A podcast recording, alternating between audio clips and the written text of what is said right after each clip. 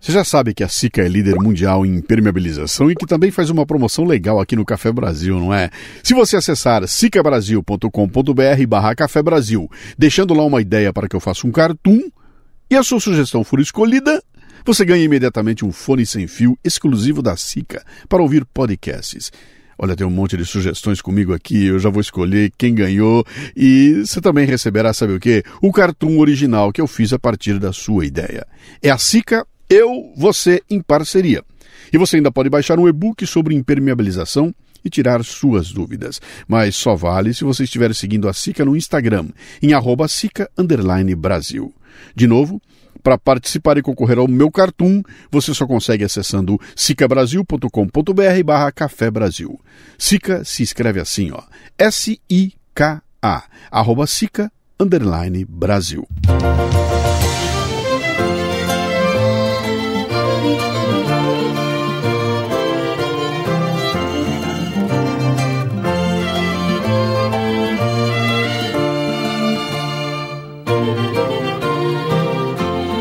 Este é o primeiro Café Brasil de 2020. Bem-vindo ao ano novo. Eu olhei para trás para verificar o ano que passou, pensei bem e decidi começar o ano com uma baita inspiração.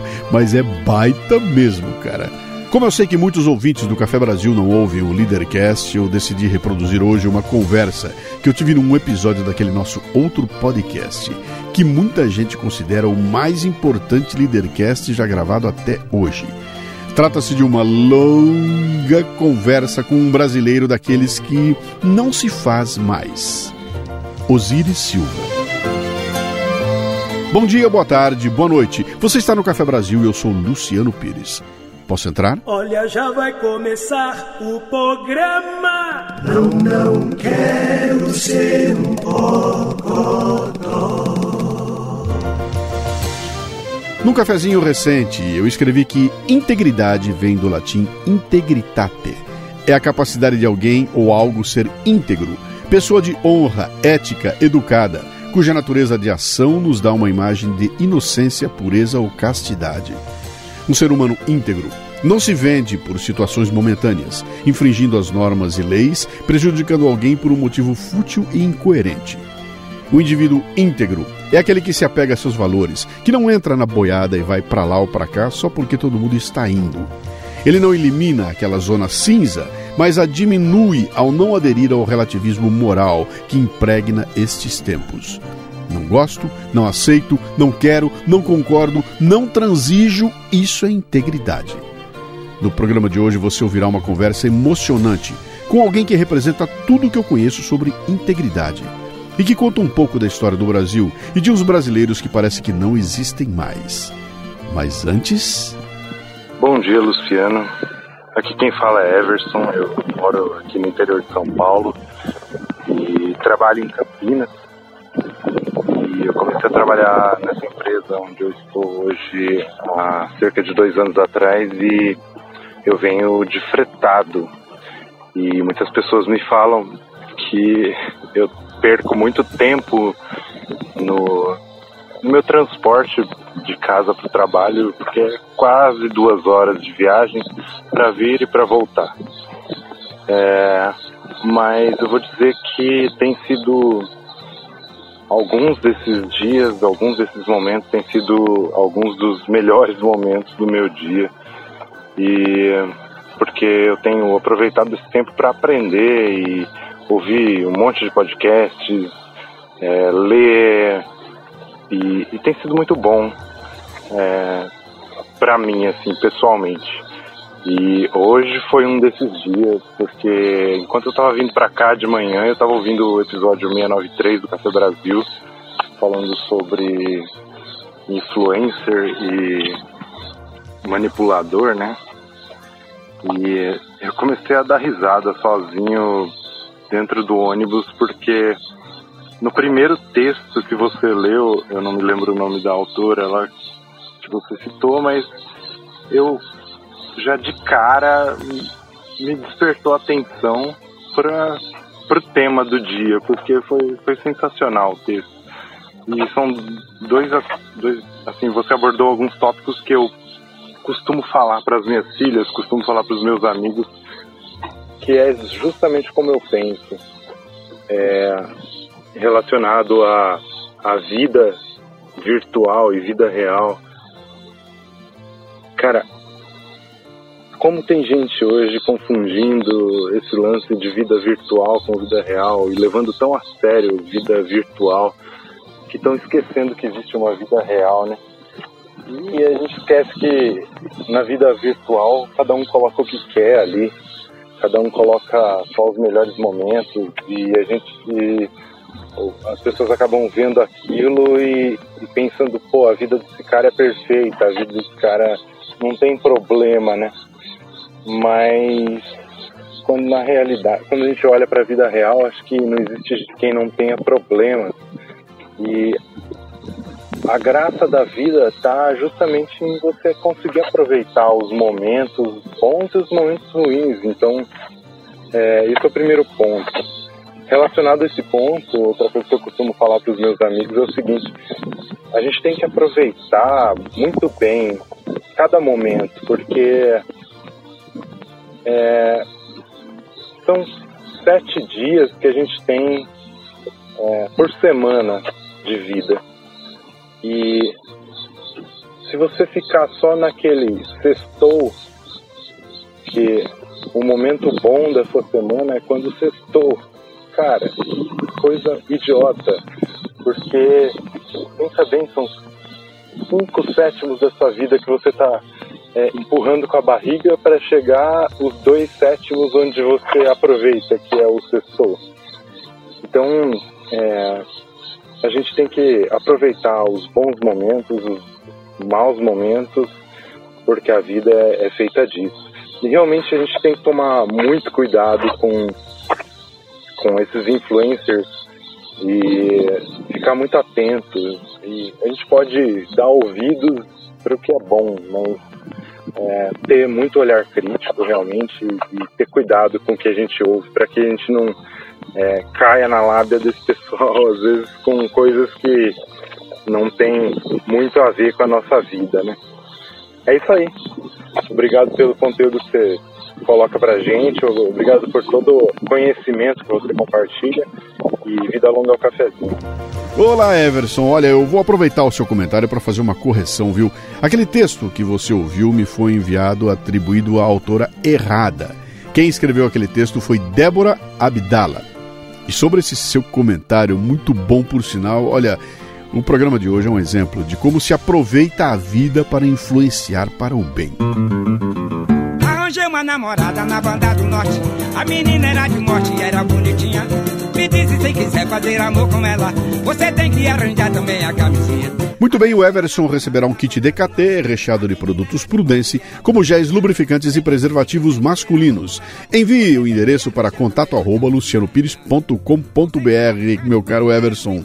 A DKT distribui as marcas Prudence, Sutra e Andalan, contemplando a maior linha de preservativos do mercado, além de outros produtos como anticonceptivos intrauterinos, géis lubrificantes, estimuladores, coletor menstrual descartável e lenços umedecidos. A causa da DKT é reverter grande parte de seus lucros para projetos nas regiões mais carentes do planeta, para evitar a gravidez indesejada, infecções sexualmente transmissíveis e a AIDS. Ao comprar um produto Prudence, Sutra ou Andalan, você está ajudando nessa missão. facebook.com.br TKT Brasil. Vamos lá então. Lá lá, nós estamos falando de pioneirismo hoje, de brasileiro íntegro, cara. E qual é a sua, a, a, sua integridade na hora do amor? Como é que você consegue? Ora, meu caro, usando prudência.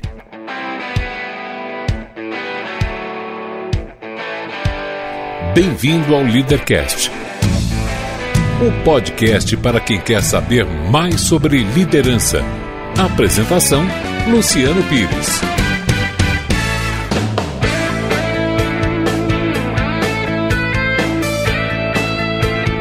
Hoje no Leadercast, a entrevista é com uma daquelas personalidades que fazem parte da história do Brasil, Osíris Silva. Fundador da Embraer, ex-ministro, ex-presidente da Petrobras, Osíris é natural de Bauru, a minha terra natal. Sai de lá ainda garoto com o sonho de se transformar em engenheiro aeronáutico em 1947. Uma entrevista reveladora, emocionante, com momentos inacreditáveis que deixam clara a importância de quem decide cumprir um papel de liderança e assim impacta na cidade, no estado, no país e no mundo em que vive. Uma entrevista que, para mim, foi um privilégio. Muito bem, mais um Leadercast aqui. É, dessa vez vai ser é mais do que especial. Deixa eu contar por quê. Meu entrevistado aqui, ele tem uma relação comigo e com a minha família que vai muito além da, da, da, da minha própria existência, né? Entre outros atributos fantásticos, primeiro ele é de Bauru, minha terra natal. Segundo, amigo de infância do meu pai, né? Se conheceram garotos lá em Bauru. Terceiro, ele faz parte de um grupo de pessoas que é um grupo assim diferenciado. Deixa eu contar um pouquinho de coisas que eu já vivi assim. Tem certas pessoas que a gente priva da, do, do, contato e, e, e, que conversa com as pessoas e aprende muito a respeito e principalmente uh, tem aquela consciência de que essas pessoas de alguma forma entram na história do país. Eu já vivi coisas assim, trabalhando junto com Orlando Vilas Boas, fiz trabalho junto com Emerson Fittipaldi, que são pessoas que tiveram um impacto na vida dos brasileiros de certa forma, né? Esse que está aqui comigo hoje é um desses, né, que entra para a história do país, está nos livros e por tudo que fez aqui.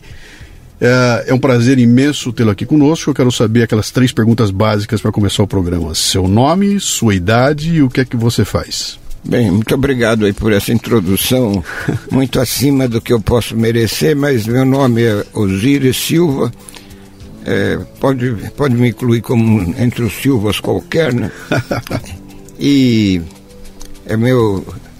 Eu estou vivendo agora 84 anos, que é, são os primeiros 84 anos. Eu, eu, digo sempre que os próximos 84 anos vão ser muito mais excitantes. e o que eu faço hoje, eu me dedico profundamente à educação, porque realmente a educação foi me dito em Bauru, quando eu estava no ginásio, que educação transforma. Sim. Então eu estou tentando transformar os jovens, dando a minha contribuição para transformar os jovens, para tornar esse país muito maior, muito melhor do que ele é. Que grande trabalho, né? É um trabalho grande, mas vale a pena. Eu tenho certeza que você que está ouvindo a gente aqui já ouviu o nome de Osiris Silva. Eu não, eu não vou ler o currículo dele aqui, mas eu vou passar algumas coisas assim pontuais, só para vocês entenderem quem é que está aqui na minha frente. Osiris Silva, piloto militar, engenheiro aeronáutico, foi o homem à frente do desenvolvimento do Bandeirante, o primeiro avião produzido aqui no Brasil, um projeto brasileiro feito aqui no Brasil. Aliás, eu vou dar uma pausa aqui para dizer uma coisa aqui. 1968 ou 69, uh, o Bandeirante foi para Bauru e foi pilotado por Osiris Silva. Chegou lá em Bauru para fazer a demonstração, foi recebido pelo prefeito, uma festa no aeroporto, aquela bagunça toda. E eu estava lá ah, é? com 12 anos de idade. Né? E o Osiris pega e convida uma série de autoridades bauruenses para dar uma volta no avião. Meu pai não voa de avião, nem amarrado para os dois pés. O que meu pai fez? Me pegou e me botou dentro do avião. Então eu voei no Bandeirante, naquele protótipo do avião pilotado por Osiris Silva em 1968 ou 69 em Bauru. Eu estava dentro do avião. Deve ter sido em 69. 69, foi isso mesmo. E voei, estava dentro daquele avião, o senhor estava pilotando lá. Olha que, que maravilha, né? Bom, depois disso ele fez mais algumas coisinhas, ele simplesmente criou um dos criadores da Embraer, foi presidente da Petrobras, foi ministro da infraestrutura, foi cuidou depois, voltou para a Embraer, da privatização da Embraer, foi presidente da Varig e, entre outras coisas, adotou algumas eh, posturas inovadoras, foi trabalhar com uma empresa cuidando do desenvolvimento de pele artificial. Bom, pele natural. O, pele natural. O homem não para, né? O homem não para. Vamos voltar lá atrás. De Bauru saem algumas coisas esquisitíssimas. A gente quando fala que eu sou bauruense, fala, cara, mas de Bauru, Pelé apareceu em Bauru, né? Uh, o sanduíche mais famoso desse país aqui é de Bauru. Né? O primeiro astronauta brasileiro sai de Bauru. Osiris Silva sai de Bauru. Uh, o maior prostíbulo da história do Brasil era em Bauru. O que acontece em Bauru, Osiris? Não, então a lista é bem maior, né? Você sabe disso, né? Eu não sei o que acontece em Bauru, não, mas é, eu me lembro que em 1943 foi publicado um livro no Brasil é, com o título Brasil, País do Futuro. Sim. O autor desse livro era Stefan Zweig, um alemão. E ele não falou diretamente do Brasil, né? ele apenas é, disse que o homem é produto do meio. Sim. De modo que eu diria que Bauru deve ter um DNA qualquer que, que produz essas pessoas que procuram fazer diferença. Legal, que legal. Mas é, eu, eu vou, vamos falar um pouquinho, porque eu, eu tenho pouca chance de falar com bauruenses aqui, né? Bauru teve o primeiro jornal com offset do interior do estado de São Paulo, o primeiro jornal colorido, uma das primeiras TVs de São Paulo foi lá em Bauru. Uh, que mais? A única, a única avenida que explodiu totalmente depois da passada foi lá em Bauru. Quer dizer, tem muitas coisas que acontecem ali, é bem interessante esse, esse ponto aí, né?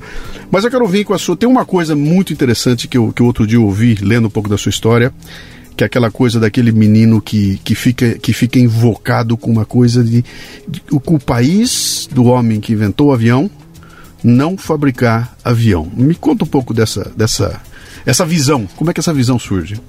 Bem, isso também é um produto de Bauru, né? E o presidente da Estrada de Ferro Noroeste do Brasil, cuja sede era em Bauru, ele investiu no aeroclube local. Que, e, sinceramente, hoje que nós podemos dizer sem medo de errar, que transformou o aeroclube de Bauru no melhor centro aviatório do interior do país. Eu não sei se você conhece o episódio, mas os pilotos é, recrutados pela FAB para voarem na, é, na, na, montagem eh, no, do, da Força Expedicionária Brasileira que participou da Segunda Guerra Mundial, esses pilotos foram treinados em Bauru. Lá em Bauru. Lá em Bauru. E ele investiu nesse aeroclube, e o aeroclube tinha uma escola de aeromodelismo, uma escola de planadores e uma escola de pilotagem. Eu fui uma das primeiras vítimas do, da escola de aeromodelismo. e comecei a fazer aeromodelo, né? Uhum. É, junto com um grande amigo que sempre fez parceria comigo, Benedito César, o apelido dele era Zico, também de Bauru. Eu, nossos pais trabalhavam na Companhia Paulista de, é, de, de Eletricidade, né? uhum. né, CPFL, que, que era o nome da época. E, e acabamos nos conhecendo e nos apaixonando ambos pelo, pela mesma coisa. E nós conversávamos muito sobre aviação. Casualmente, nós tínhamos um professor de química no antigo ginásio do estado lá de Bauru, que hoje é Ernesto Monte, o nome de um ex-prefeito. Onde eu estudei. Hein? Eu estudei no Estudou lá, Monte, eu sim. também estudei sim. lá, mas só com o nome de ginásio do estado. E ele era um professor de química, mas apaixonado por Santos Dumont. Então, qualquer evento que se justificasse, ele começava a aula com uma locução qualquer para, sobre Santos Dumont. E nós íamos para o Aeroclube.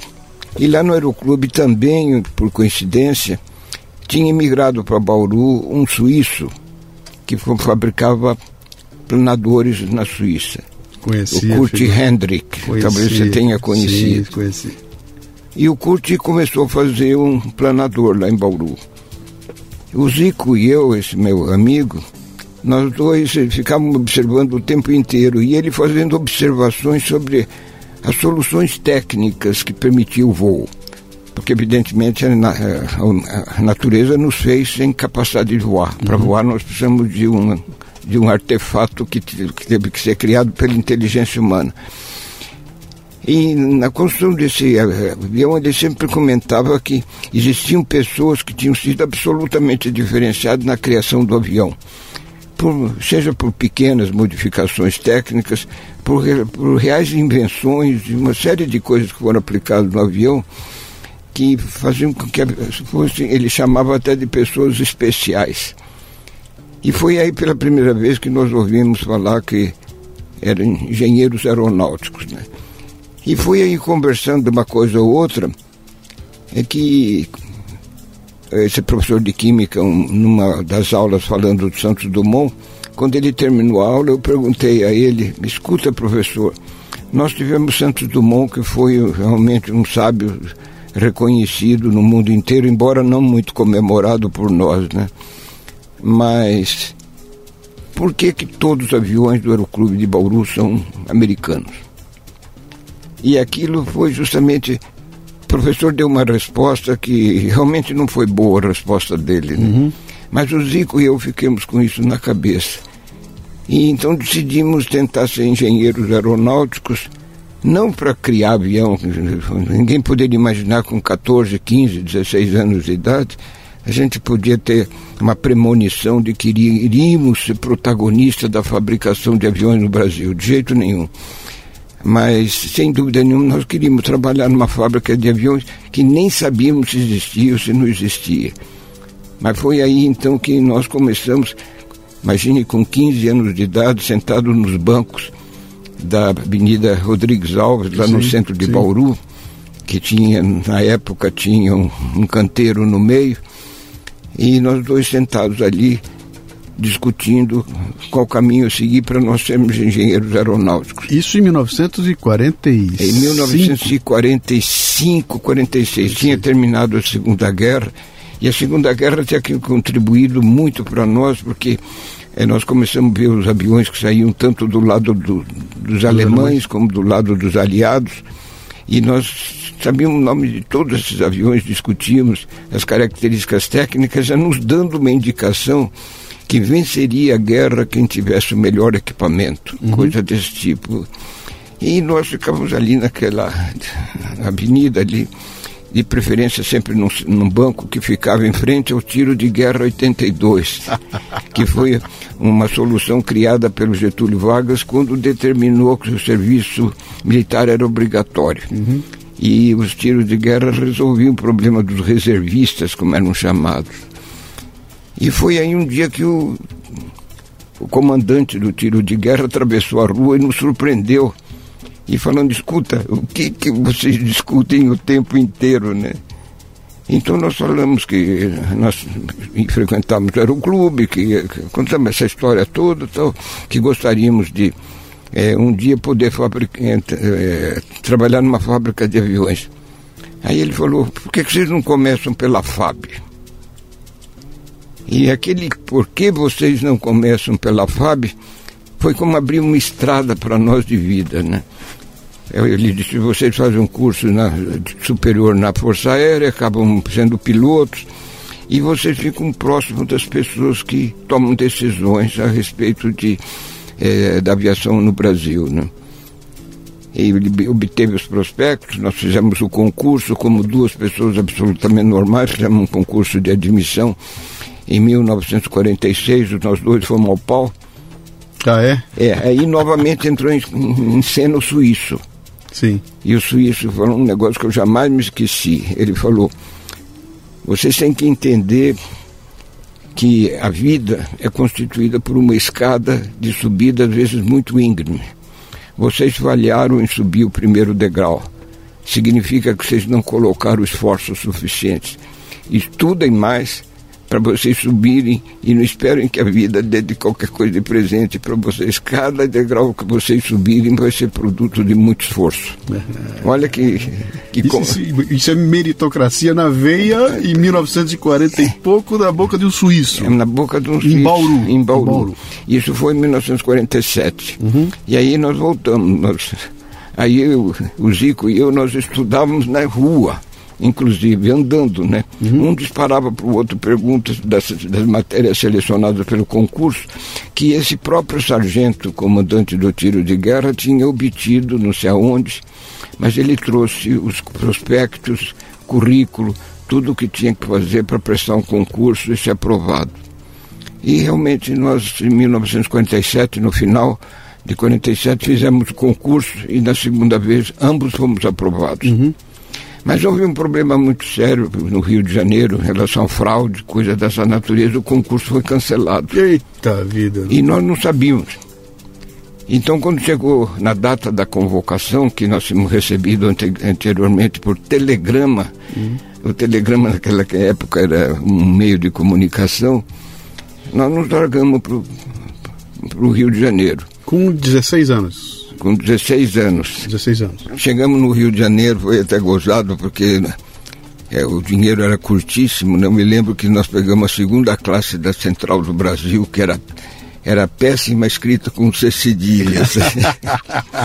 Passamos a noite toda no trem. Quantas horas era? De Bauru até lá? Era de Bauru a São Paulo, depois? É, de Bauru até para São Paulo nós até que íamos bem, porque íamos pela Paulista, do Estrada de Ferro, que a Paulista era muito boa. É, dava seis horas exatamente. Agora, o Central do Brasil não tinha hora de saída nem hora de chegada, né? Nós passamos a noite toda é, na segunda classe, muito mal acomodado, mas chegamos num domingo de manhã no Rio de Janeiro. Nem ele nem eu conhecíamos o Rio. Uhum. Um dinheiro curto no bolso. Falando porta, porco, Fernando. É, exatamente, enrolando a língua, né, como lá, é. nós bauruenses, né? É. Aí descobrimos que podia ter pegar o, o trem de subúrbio do Rio de Janeiro a, a escola de aviação, que é, é, chamava Escola de Aeronáutica, predecessora do, da academia agora, que está em Nunca, e pegamos um ônibus, que era um ônibus péssimo, viu? a carroceria do ônibus fazia quase que um V, e batemos lá na, em Marechal Hermes, perto de Cascadura, é, na, na zona norte, domingo, para nos apresentar. Aí, quando nós fomos apresentados lá, falamos com um soldado que estava na entrada da, da escola, soldado da, da, aeronáutica, ele me levou, ele nos levou ao oficial de dia. E o oficial de dia falou, vocês não sabem não que, que foi adiada a, matrícula porque houve fraude no exame tudo isso. Foi convocado um novo exame tudo isso. E aí nós ficamos apavorados. Não tínhamos dinheiro, não tínhamos onde comer, não tínhamos onde dormir, nada. Aí o oficial de dia, eu até não me lembro dele, nunca mais consegui me lembrar dele, mas foi um homem excepcional. Ele falou, bom, isso não tem, não tem, não tem problema. Eu boto vocês num cantinho de um alojamento dos soldados e vocês ficam lá esperando esse negócio. Como aconteceu Luciano, eu não sei explicar. Eu só sei que nós ficamos quatro meses num cantinho, que coisa. num alojamento dos soldados de uma forma absolutamente irregular dentro de uma unidade militar. São coisas. Que coisa impressionante. São coisas. Agora, o que era importante é que nós tínhamos um planejamento de vida. Nós uhum. fizemos em Bauru um planejamento de vida. Uhum. Nós queríamos ser engenheiros aeronáuticos, sabe? pegamos desvio porque era necessário. Sim. Nós descobrimos que o Brasil não tinha escola de engenharia aeronáutica na época. Mas aquele conselho do sargento lá do tiro de guerra foi ótimo, né? Porque uhum. ele disse realmente que fica perto dos aviões, fica perto da Força Aérea, que um é, dá mais, mais chance de acontecer. Mais chance de acontecer alguma coisa. Deixa, deixa eu lhe perguntar uma coisa aqui, deixa eu voltar um pouquinho lá para aqueles dois meninos de 15 e 16 anos de idade que chegam diante de uma encruzilhada que exige a eles sair de casa e morar longe da família, num lugar que eles não têm a menor ideia de, de como é aquilo, ou seja, é, na frente você tem uma escuridão, né? Olha, eu sei que eu quero ir para lá, mas é tudo escuro, né? Como é que foi essa decisão de ir para lá? Como é que foi a família ouvir o, o, o molequinho dizer estou indo embora para o Rio de Janeiro? Como é que foi esse processo? Olha, o, o meu pai é, não colocou nenhuma observação mas minha mãe ficou muito preocupada. E engraçado foi que nem o pai da mãe e a mãe do, do, do Zico ficaram preocupados. Uhum. E, e nós embarcamos. Mas efetivamente essa pergunta suscita exatamente uma coisa como nós, né? Como nós vemos hoje no mundo de, das comunicações, como nós estamos fazendo agora e tudo isso, está tudo com solução praticamente Sim. existente. Nós não sabíamos nada. Uhum. Minha mãe relutou bastante, mas afinal com, é, é, cedeu meus, meus, meus apelos pessoais. Mas eu não tinha argumentação para ela, sabe? Que nós estávamos sendo impelidos por uma vontade que, de ser engenheiro aeronáutico, que estava mais distante que você possa imaginar. Uhum. Mas nós fomos impelidos para isso. E quando eu fico pensando, eu próprio, infelizmente o Zico morreu muito cedo, mas é, quando eu fico pensando nisso, eu falo, eu arranjar tanta coragem para fazer uma pois é. coisa é. dessa natureza. E o nosso conhecimento do Rio de Janeiro pode ser expressado por uma porque aconteceu quando nós descemos do trem na central do Brasil. Eu virei para um carioca que estava passando ali e perguntei onde é que fica o centro, que era uma pergunta típica que a gente fazia naquela época. Sim. Nós não sabíamos que estávamos no centro do Rio de Janeiro, né? sim. De modo que mostra exatamente que nós estávamos palmilhando caminhos que nós não conhecíamos. Nós tínhamos ideia do destino que nós queríamos, sabe? por onde ir, não. É, mas é é uma coisa muito louca, né? Que você- É. A gente pega isso avalia isso hoje, olha aqui, olha. Sem Zico, dificilmente isso aconteceria. Sem o suíço, dificilmente aconteceria. Sem o sargento lá de Bauru, não aconteceria. Sem guerra, eu acho que não aconteceria, porque eu acho que a guerra trouxe um. Né, essa, essa- aquela evolução tecnológica, aquela Foi. revolução que estava acontecendo. Quer dizer, olha como esses componentes vão se alinhando. Ah, né? mas teve outros, né? Eu, por estranho que possa parecer, esse ginásio do Estado, que hoje é o Colégio Santos Dumont, né? O Ernesto É, Monte. Ernesto Monte, é, eu acho que também não teria acontecido, porque o, o diretor do, do ginásio do Estado na época era o professor Antônio Cabral, e o, ele trouxe professores novos de São Paulo e professores de, que eu lembro o nome deles todos, porque eram absolutamente excepcionais. E um professor de matemática, ele conversando uma vez conosco, e nós falando sobre a ideia de ser engenheiro aeronáutico, não tinha escola, aquela história toda, ele falou, então vocês precisam de educação. Educação transforma. Estudem bastante, ponham tudo que vocês puderem na cabeça, que as soluções vão aparecer. E foi, foi exatamente, você veja que é aquilo que o Stefan Zweig falou muito propriamente no livro dele, nós somos produtos do meio. Sim. E o meio tem que dar esse estímulo para a gente. Quando você perguntou sobre o processo criativo de Bauru, pode ter certeza que, eu não sei se hoje ainda está lá, mas o DNA estava naquela época, né? E foi, é- foi aí nessa direção. Acabamos ficando lá no. Voltando à- história anterior. E imagine que nós chegamos nos primeiros dias de janeiro, no Rio de Janeiro, em 1948. E nós fomos matriculados no dia 28 de abril de 48. Ficamos num cantinho do. Sem dinheiro para nada, Sem absolutamente sem dinheiro.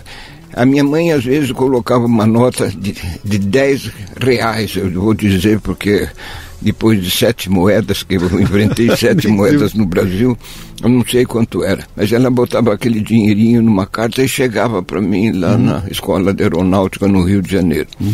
Quer dizer, e a gente ia vivendo, né? Quer dizer, então comia com soldados, dormia num catre lá de lona, nesse tempo todo. Então, no dia 28 de janeiro, de, de, de abril, nós fomos, nós fomos matriculados.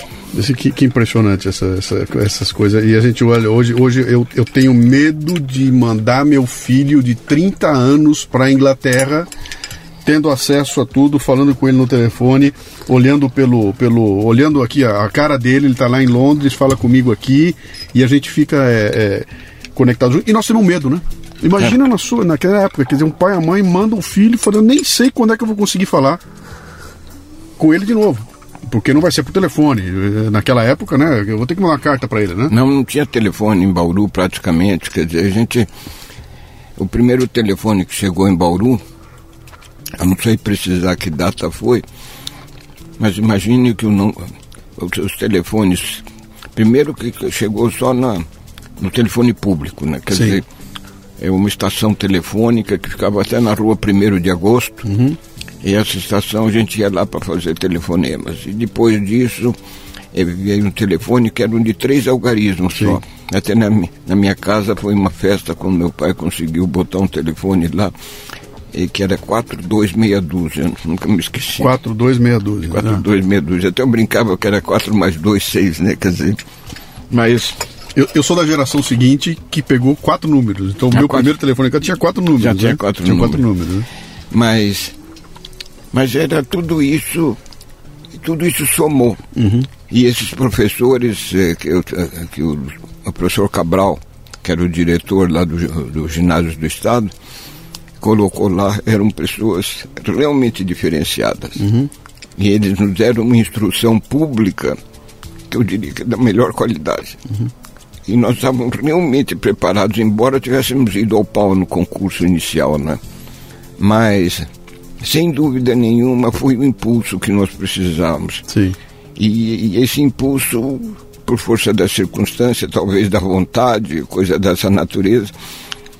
E se eu disser uma impressão que nós tivemos, nós, não achávamos que estamos correndo nenhum risco, não. A gente estava percorrendo uma estrada que nós sabíamos que um dia ia dar para nós, para nós podermos ser engenheiro aeronáutico. Em 48 entramos na, na, na escola de aeronáutica, predecessora da atual academia. E em 51 nos formamos oficiais. É, o Zico gostava muito de aviões de caça, tudo isso, decidiu ir para aviação de caça. E eu fui convencido por é, um capitão da, eh, de- que trabalhava lá na, na escola de aeronáutica para aceitar uma opção que estava sendo aberta de ir para Belém do Pará. E, lá em Belém do Pará estavam colocando, a FAB estava colocando em serviço um esquadrão de apoio à população ribeirinha, voando aqueles aviões Catalinas, que Sim. é um avião, um hidroavião anfíbio, né, muito próprio para a Amazônia. Então, atenção para você que está nos ouvindo aqui. Nós estamos falando em Belém do Pará em 1952. dois. Comecinho de 52. 1952, na Amazônia. na Amazônia. Naquela época, Belém era considerado dentro da Força Aérea como desterro. Mas eu, eu, eu queria aprender.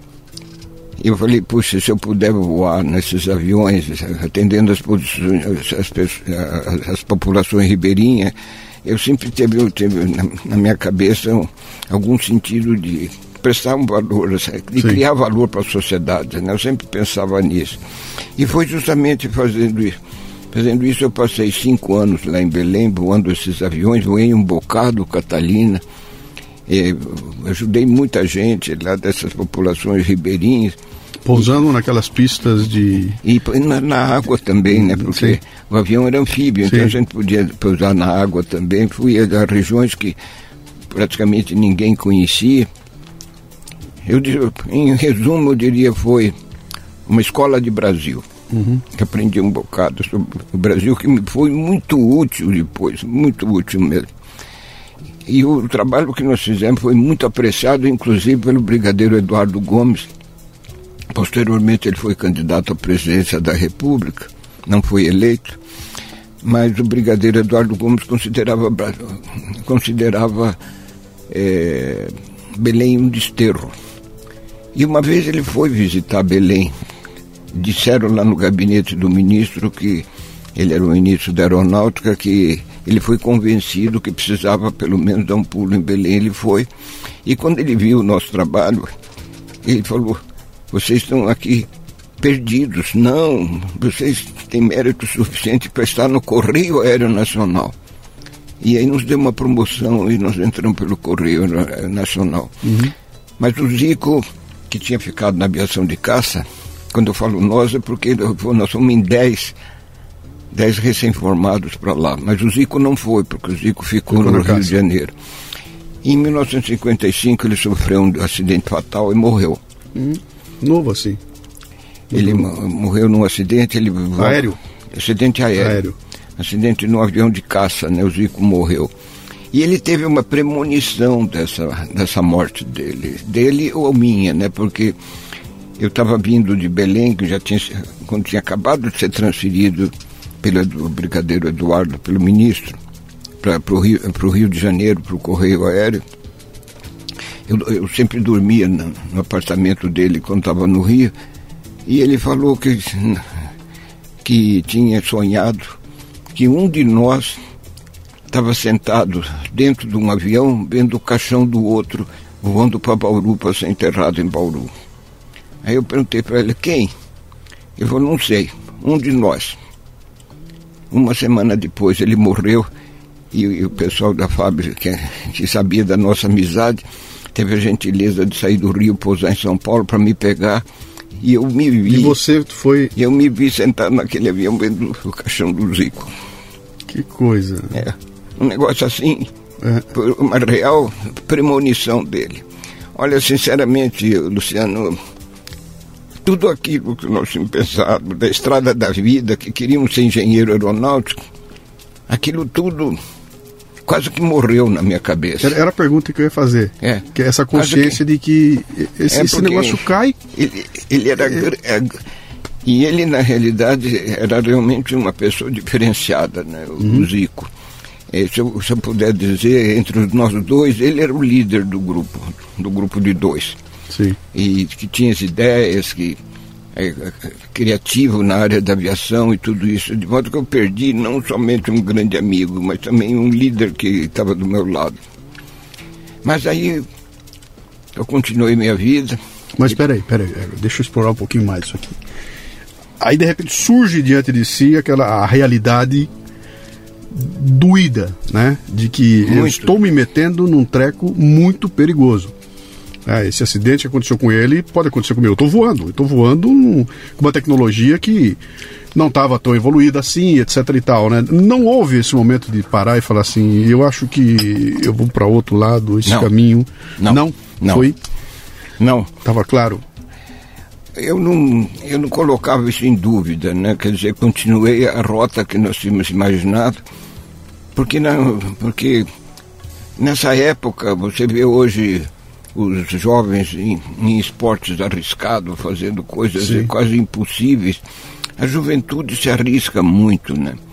E eu não tive isso em dúvida, né? Eu, eu continuei a viver, mas sem dúvida nenhuma, e aproveitando a sua, sua colocação, eu comecei, eu fui nesse período de 55 a 58, três anos depois, eu era oficial da FAB. Chegava sete horas no quartel de manhã, saía cinco horas da tarde, fazia minhas missões, voava no correio aéreo, viaja, viajava muito, ficava muito fora de casa. Eu tinha me casado em 2052 com uma bauruense. E, e, quando que era em, em mil, 1952. mil, 1952? Nós começamos a vida casada em Belém. Sim. Ela foi pra, eu fiz uma economia enorme para pagar a passagem dela e levei a, minha mulher Terezinha para para Belém. E ela foi uma Bauruense? é bauruense. Bauruense. E ela foi uma companheira extraordinária, porque ela, ela participou muito disso, né? Nós conversávamos muito a respeito de tudo o que estava acontecendo. Aí, novamente, eu até eu diria para as pessoas que estão me ouvindo, quando você pensa em qualquer coisa e quer fazer, tem uma determinação, tem um endereço, tem uma coisa qualquer, parece que as coisas conspiram para ajudar de alguma maneira, ou para ou para Que é prejudicar. a frase que se diz hoje é o universo conspira a seu favor, né? Quando Isso. você Isso. pensa e quer, o universo conspira a seu favor. Eu tinha que renovar minha carteira de voo. Eu era eu- instrutor do Correio Aeronacional, mas no- na aviação, acho que até hoje, as pessoas têm que renovar, os pilotos têm que renovar sua licença a cada ano. E fui ao Rio de Janeiro. Ela, eu tinha, um pouco antes eu fui transferido para São Paulo a convite do Brigadeiro Faria Lima, irmão do, do que foi prefeito de São Paulo estava recém-instalado em São Paulo, venceu minha carteira, eu fui no Rio de Janeiro com um avião, aqui da base aérea de Cumbica, um avião de treinamento que eu tinha voado bastante na, na academia, lá no, na escola de aeronáutica, mas e aí ficou no, anoiteceu, atra- atrasou lá meu, meus voos, meu, meu- minha prova, e dormi na base aérea do Galeão. Quando foi três horas da manhã, fui acordado era um, um colega meu, que eu já tinha conhecido em Belém. Ele falou, Gilles, desculpe acordá-lo essa hora, mas eu preciso renovar meu, a o meu voo, tenho que fazer um recheque, tinha, que, tinha a parte teórica e a parte de voo. E eu era checador da, do correio aéreo. Falei, você se incomoda de levantar agora às três horas da manhã, eu arranjei um avião e você faz o, o exame faz o exame porque eu não posso perder a aula do ITA. Aí, É que- aí quando ele falou em ITA, É. eu me interessei um bocado por esse voo. Aí realmente ele tinha arranjado um, um avião, nós decolamos na do Rio, eu fiz o recheque dele, foi um recheque tranquilo, porque não tinha tráfego nenhum. É, três e meia, quatro horas da manhã nós voando. E aí ele começou a me contar algo do ITA. Uhum. Pode imaginar que quando ele falou que o ITA Instituto Tecnológico da Aeronáutica, que fazia engenheiros aeronáuticos, né, que, que formava engenheiros aeronáuticos, né? E ele foi discorrendo sobre o ITA, e num certo momento ele interrompeu a descrição dele sobre o ITA e falou: Espera aí, você não quer ser engenheiro aeronáutico? Eu falei: Olha, você nem imagina. Aí ele falou, me perguntou, uma, fez uma série de perguntas quanto à qualificação. Ele falou: você não deve ter visto, mas o ministro acaba de assinar uma portaria que aqueles oficiais que fizerem aplicação, eu era nessa época, era segundo tenente, ele falou, os oficiais que fizerem uma aplicação e receberem a aprovação do, do ministro da Aeronáutica. E façam um concurso para o ITA, passando no concurso ganham uma bolsa integral para se formar em engenharia aeronáutica. Quer dizer, se esse cara vem acordar às três horas da manhã e você vira para ele e fala o seguinte para ele, que cara não me enche o saco, eu tô dormindo, não, não vou fazer, e você tivesse dito que não. Não, mas olha, eu faria aquele voo de qualquer jeito, né? Mas quando ele começou ainda a dizer que não podia perder aula no ITA, eu queria saber que, Sim. Que, que animal era esse, né? O que, que é isso, né? E foi aí que ele falou, começou a fazer umas perguntas sobre as minhas qualificações, os cursos que eu tinha feito, os aviões que eu tinha voado. Ele falou: olha, não há razão para o ministro da Aeronáutica não aprovar um requerimento seu. Olha, sinceramente, eu, eu subi naquele avião como aviador, oficial aviador. Desci daquele avião como engenheiro. Que fantástico. Quer dizer, a cabeça fez. Virou, né? A cabeça virou. E aí, não dormi mais, né? Voltei para o meu alojamento, não dormi mais. Aí fui cedinho para a decolagem, meu avião não podia voar noturno, então fui para a cabeceira da pista com o motor virando. Quando o operador da torre disse que o sol nasceu, eu decolei. Uhum. E vim pelo Vale do Paraíba, voando baixo. É, sozinho. So, sozinho. Sozinho. Vim voando baixo pelo Vale do Paraíba até Cumbica, que era a base aérea onde eu estava e fiquei matutando como que eu falaria para o Brigadeiro Faria Lima, que tinha me tirado do Correio Aeronacional para criar um esquadrão de busca e salvamento aqui em São Paulo. E eu falei, poxa, faz dois meses que ele fez isso, ele não vai me deixar. Ele não vai me deixar abandonar esse projeto, né? É porque realmente o, o brigadeiro Faria Lima, naquela época, ele olhava para mim e dizia que você vai ter uma carreira no, na, na, aeronáutica espetacular. E falei, aí foi, eu se posei em Cumbica, diria lá pelas sete horas da manhã, e fiquei sentado na sala de espera do, do, do, do, brigadeiro. do brigadeiro. E aí, quando o brigadeiro chega, eu, eu pedi para falar com ele, e pedi, perguntei se ele aprovava um requerimento que eu queria fazer para o ministro. Ele tinha que aprovar esse requerimento. Ele falou negativo. Ele não, de jeito nenhum, não vou deixar que você jogue toda essa carreira que você embasou para crescer na FAB só para ser engenheiro aeronáutico, né? Mas aí eu contei a história de Bauru, do, do sonho da gente ser engenheiro aeronáutico, não sei o que e tal. Insisti muito. A secretária dele, que, cujo nome eu me lembro, dona Elsie, ela entrava e saía na sala o tempo inteiro, não deixava incomodar, ela se interessou pelo, pelo negócio. E até ela falou, ela falou, mas brigadeiro, pensa, pensa um pouco. Ela se meteu na história? Ela se meteu na história. Ela falou, pensa um pouco. O que o Zíris está dizendo faz o maior sentido. Ela entendeu, né? Sim. Ela entende. E falou, tá bom, então faz o requerimento, eu mando para o ministro. O ministro aprovou. E aí eu corri para eu corri para casa. Aquele dia até deu beijo no trabalho, né? Uhum. Porque corri para casa para contar para minha esposa, Terezinha, bauruense também contar para ela. O dia que eu contei para ela, pode imaginar a alegria dela, né? Imagino. Que idade, que idade você tinha na época? Eu tinha, isso foi em 1958, eu tinha 28 anos. 28. Então, 10 anos depois daquele sonho na praça lá em Bauru. Exatamente. Você conseguiu chegar um na. pouquinho na mais de 10 anos, Sim. né? Mas aí então eu falei, bom, hoje o Brigadeiro Faria Lima assinou o documento. Surpreendentemente, a aprovação do ministro veio muito rápida até. Veio muito rápida e eu me mandei brasa para ver os prospectos do ITA para começar a estudar. E o Brigadeiro Faria Lima, então, não sei o que foi que deu nele, talvez ele reviu a situação dele. Ele telefonou para a escola de formação, de aperfeiçoamento dos oficiais, que era em São Paulo nessa época, e deu instruções para o chefe da biblioteca comprar todos os livros que eu precisasse para estudar.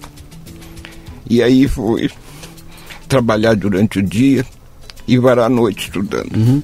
Pra- um, cara de 28 anos compe- competir com um aluno de 18 para entrar no ITA, você pode imaginar que, que não era.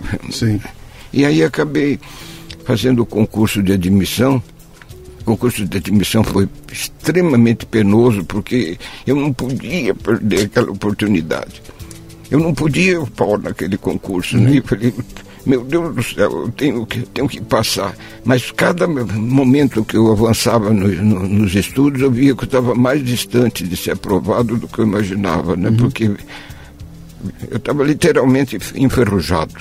Imagino. E aí, realmente, estudei um bocado. E sozinho, estudou sozinho. Estudei sozinho. Não foi fazer um cursinho, não, tem nada disso, não, estudou sozinho. Estudei sozinho. Sozinho. E com livros, inclusive, comprados pela biblioteca lá da, da escola, da, da escola da base. E, e aí dizer, fiz não, não- não tinha nenhuma pessoa para lhe dizer, olha, vai cair tal coisa, tal coisa, tal coisa. É mais ou menos assim que funciona, nada. não Era, era... conhecia ninguém né, do, do ITA, porque pudesse trocar ideias, nada disso. Eu, eu mandei em brasa, e o primeiro exame foi de física.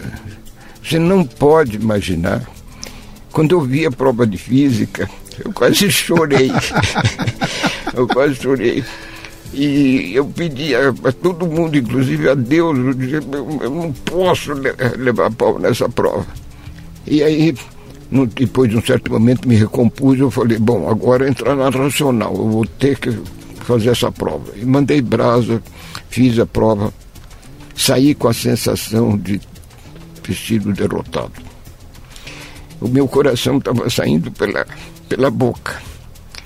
E aquele dia eu saí de lá do ITA, eu estava tão estourado, estava com tamanha ansiedade, ansiedade que fui a pé até a cidade, são quase cinco quilômetros, eu fui a pé apressado porque eu não aguentava mais a, pressão do coração de dizer, depois de toda essa jornada, e ao pau, né? não, não ter passado, né? Só, uma, só uma, uma pausa aqui, só para de novo para botar as coisas em perspectiva aqui para a moçada que está nos ouvindo, né? Quer dizer, independente dessa, independente dessa tensão toda, de toda essa, essa, essa coisa que foi construída, de 10 anos depois conseguir chegar lá e essa pressão, etc e tal, tem um outro componente aí que a molecada de hoje não considera que é o seguinte: não é que tinha outra chance, que se não der aqui eu vou ali e faço ali. Não tinha isso. Ou era lá, ou era lá. Quer dizer, se não der aqui, eu faço outra, se não, der Não. aqui, eu faço mês que vem, eu mudo de escola. Não tinha isso. Não. Ou era, era uma chance só. Era uma chance só. É porque era a única escola de engenharia aeronáutica que tinha no Brasil Uhum. naquela época. Pensar para o exterior, de jeito nenhum. Sim. Eu mal sabia o que, que era dólar, né? Coisa dessa natureza. Quer dizer. Então não tinha jeito, eu tinha que passar. E casualmente passei. Foi- Não, não foi casualmente, né? foi, foi incrível, né? É. Aí eu passei, ganhei um pouquinho mais de confi- confiança e depois nas outras quatro provas, que eram fi- química, física, matemática e português, aí eu fui fazendo já mais calmo, né, já mais ra- na racional, acabei sendo aprovado, entrei para o ITA em 1958 e em 62 eu recebi o diploma, Seu diploma de engenheiro. E foi, foi muito interessante porque é, o meu curso foi bastante bom, porque uma dedicação, uma dedicação muito grande. O reitor me deixou para dar meu diploma por último. E eu não entendia, eu estava sentado lá e vendo chamar meus colegas e não me chamavam para tirar para me entregar o diploma, né? Sim.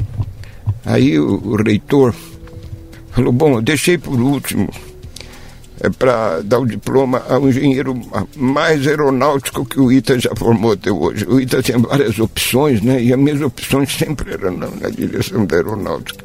Me deu uma medalha, uma medalha de ouro, de ouro mesmo, né? O, o reitor acentuou, essa medalha não é uma medalha de ouro, era uma medalha de ouro feita em ouro. De ouro. Me deu a medalha e e aí eu desci a escada lá com o diploma na mão, olhei para o diploma e falei, meu Deus, estou com a qualificação certa. É? E aí quando desci a escada, o diretor do CTA, que, era, que tinha uma instituição de pesquisa lá, me convidou para trabalhar no CTA, na área de pesquisa. E sabe aonde na área de pesquisa? No departamento de aeronaves. Aí eu olhei para o diploma, falei, qualificação certa no lugar certo. e aí, aí eu pensei comigo, cabe a mim agora fabricar o momento certo. Uhum. Né? E aí foi o que aconteceu. Eu me formei em final de 62, 63, eu me vi sentado em uma pequena sala lá do departamento de aeronaves que era o responsável perante a Força Aérea para as contratações de compra de aviões brasileiros. Eu comecei a travar contato com a indústria e com, comecei a ver bem de pertinho a história da construção aeronáutica no Brasil e comecei a olhar para aquilo e falei por que que com tantos pioneiros que nós tivemos depois do Santos Dumont em 1906, nós estamos em 1963 Falei, puxa, quase 60 anos depois do Santos Dumont, por que, que nós não fabricamos avião? Aí uhum. veio a pergunta que eu fiz para o professor de Química no, no ginásio do Estado, né? Veio à tona aquilo. Falei, o que, que aconteceu? Aí tinha uns colegas que começaram a se, se interessar pela minha história, eu conversando com eles. Era um time que certamente não era de vencedores, não porque eh, no final nós éramos quatro quatro colegas, três Silvas e um Silveira, né? Então eu brincava com eles dizendo que Silva e Silveira podem empacotar azeitona. Ou, mas, ou, ou dupla caipira, ou da dupla caipira. Silva e Silveira, dupla caipira. Mas não faz avião, né? De repente volta aquela pergunta, né? Por que é que o Brasil não pode... Ah? E lhe caiu a ficha na hora, a consciência de que eu sou o cara que posso mudar essa história? Não. Não, mesmo porque dessa, dessa turminha de Silva e Silveira, eu não era necessariamente um líder ali, era um recém-formado. Né? Uhum. Eu não, é, os outros já vinham de, outra, é, de outras lutas do passado. E, e, a minha linguagem com eles parece, parece que eu não falava a mesma língua, né? que eles olhavam para as fábricas que, que produziam aviões, eram empresas privadas. Eram montadoras, né? né? Eu... Elas não tinham, fazia até projeto, porque o ITA, tendo sido criado em 1950, nós estamos em 63, muitos graduados do ITA tentaram fabricar aviões, hum. e alguns até de projeto próprio. Quer dizer, havia aquilo que o brigadeiro Montenegro, que foi quem criou o, o, ITA, que ele dizia: se eu fabricar sementes, quando houver o terreno fértil, vão nascer as árvores, né? Sim. Quer dizer, então ele queria dizer: nós vamos fabricar o engenheiro e esperar que o terreno fértil surja. Sim. Quer dizer, era um homem visionário, absolutamente competente. E foi aí então que é, eu comecei a olhar aquela história toda desses colegas mesmo que tinham construído aviões. Eu, houve outros também que é, fizeram curso no exterior, nos Estados Unidos e na Europa, em particular na França, e que tinham se graduado e voltado para o Brasil e tentado fabricar aviões, mas não tiveram sucesso. E eu começava a ouvir aquelas histórias todas, e um dia eu, reunindo com os outros Silvas e Silveira, né? E falei para eles, fiz a pergunta fundamental para eles. Será que não tem um denominador comum de por que nós não fabricamos avião? Não é possível que em 60 anos ninguém possa ter tido sucesso. Houve algum sucesso na fabricação do Paulistinha, por exemplo, por a ação da Chateaubriand em São Paulo. Chegou, a Companhia Aeronáutica Paulista chegou a fabricar 800 aviões, coisas dessa natureza, mas nada que pudesse sacudir a nossa presença, não só no Brasil, como no mercado mundial. E foi aí então, nesse momento, que é, eu lancei a pergunta para o Silva e o Silveira. Eu falei para eles: escuta, será que não tem um denominador comum que explique isso? Aí todos ficaram meio assim, quem sabe, não sei o que. Falei, vamos estudar esse negócio direitinho. E aí veio a ideia, né? É, na, depois de tantas, muitas conversas, nós chegamos à conclusão que todos os aviões que tinham sido feitos no Brasil eram similares aos aviões fabricados nos Estados Unidos. E aí nós fizemos uma imagem na nossa cabeça de dizer o seguinte: isso é como uma luta de boxe, onde tem um cara extremamente qualificado boxeando um cara que não tem qualificação nenhuma. Sim. Quer dizer, no primeiro soco ele vai para o nocaute, né? Então nós falamos: não. Se a gente um dia for fabricar avião, nós temos que fazer um avião que não seja acreditado no mercado mundial. Um avião diferente, absolutamente diferente. Inovação. Inovação, Inovação. exatamente. E aí, com essa conclusão do avião diferente, a gente olhava para o mercado mundial e a gente dizia, não, não há espaço. Todos os aviões que a gente imaginava, tipos de avião, tudo isso que imaginava, não havia espaço, né? E aí, novamente, a conspiração universal que nós falamos agora há pouco, né? Eu fui convidado pelo Estado-Maior da Aeronáutica para ser o secretário, uma espécie de carregador de piano de uma comissão de alto nível que foi feita na FAB, para verificar se havia segurança de voo suficiente no Brasil. Uhum. Porque tinha havido uma sequência de acidentes inexplicáveis na aviação comercial e começou a haver uma desconfiança de que o piloto brasileiro não era muito competente. E havia razão para isso. Até 1944 ou 45, só voavam no Brasil em aviões comerciais que eram muito antigos. É, é, foi praticamente durante, a guerra, é, pilotos estrangeiros, americanos, franceses, italianos, mas não brasileiros. Os brasileiros, em geral, não gostavam de embarcar num avião pilotado por brasileiro. E aí surgiu um decreto do Getúlio Vargas dizendo que as tripulações dos aviões e, e as tripulações dos navios deviam ser Brasileiro. de brasileiros. E então o pessoal dizia, bom, colocaram por decreto, né, por lei, gente incompetente para voar no Brasil. Ah. Você está falando em cota. Ele é, criou uma cota uma de 100% cota, das vagas para brasileiro. E e eu fui o carregador de piano dessa, dessa comissão para determinar se de fato isso era verdadeiro, que os brasileiros não tinham competência para aviões comerciais com passageiros. Né? Mas isso, isso era um estudo antropológico, sociológico, psicológico? Que, que era é, mas foi feito pela aeronáutica e eram compostos vários, vários brigadeiros e coisas dessa natureza, tinha gente de fora. E eu era uma espécie de escriba desse negócio todo para fazer os relatórios e coisas dessa natureza. E foi aí então que veio o diferencial que nos jogou na minha cara uma estratégia possível de uma companhia que pudesse fazer um avião diferente. Eu estava lendo uns relatórios e nos relatórios, de repente, aquela lista de de transporte aéreo no Brasil, das cidades atendidas e tudo isso, de repente saltou para minha cara uma informação espetacular. Essa, dizia que em 1957, nós estávamos aí em 65 mais ou menos, nós estamos discutindo isso desde 63 da fabricação de aviões no Brasil, né? Aí nessa, nessa madrugada, era duas horas da manhã de 1965, esse papel na minha frente dizia que em 57 o Brasil tinha quase 400 cidades com transporte aéreo regular nos seus aeroportos. Em 1965, que nós estamos fazendo esse trabalho, apenas 45 cidades. Isso podia passar desapercebido para muita gente. Quando bateu na minha cabeça, falei, ué, por quê? 90% das cidades brasileiras deixaram de ter transporte aéreo. Um país gigantesco como o nosso precisa do Sim. transporte aéreo. Nós, nós estamos em declínio no transporte aéreo coisa que não tem o menor sentido. Esse país precisa voar. E o governo tinha lançado um programa nacional de integração do país. Eu falei, poxa, um instrumento de integração é o avião, né? Sim.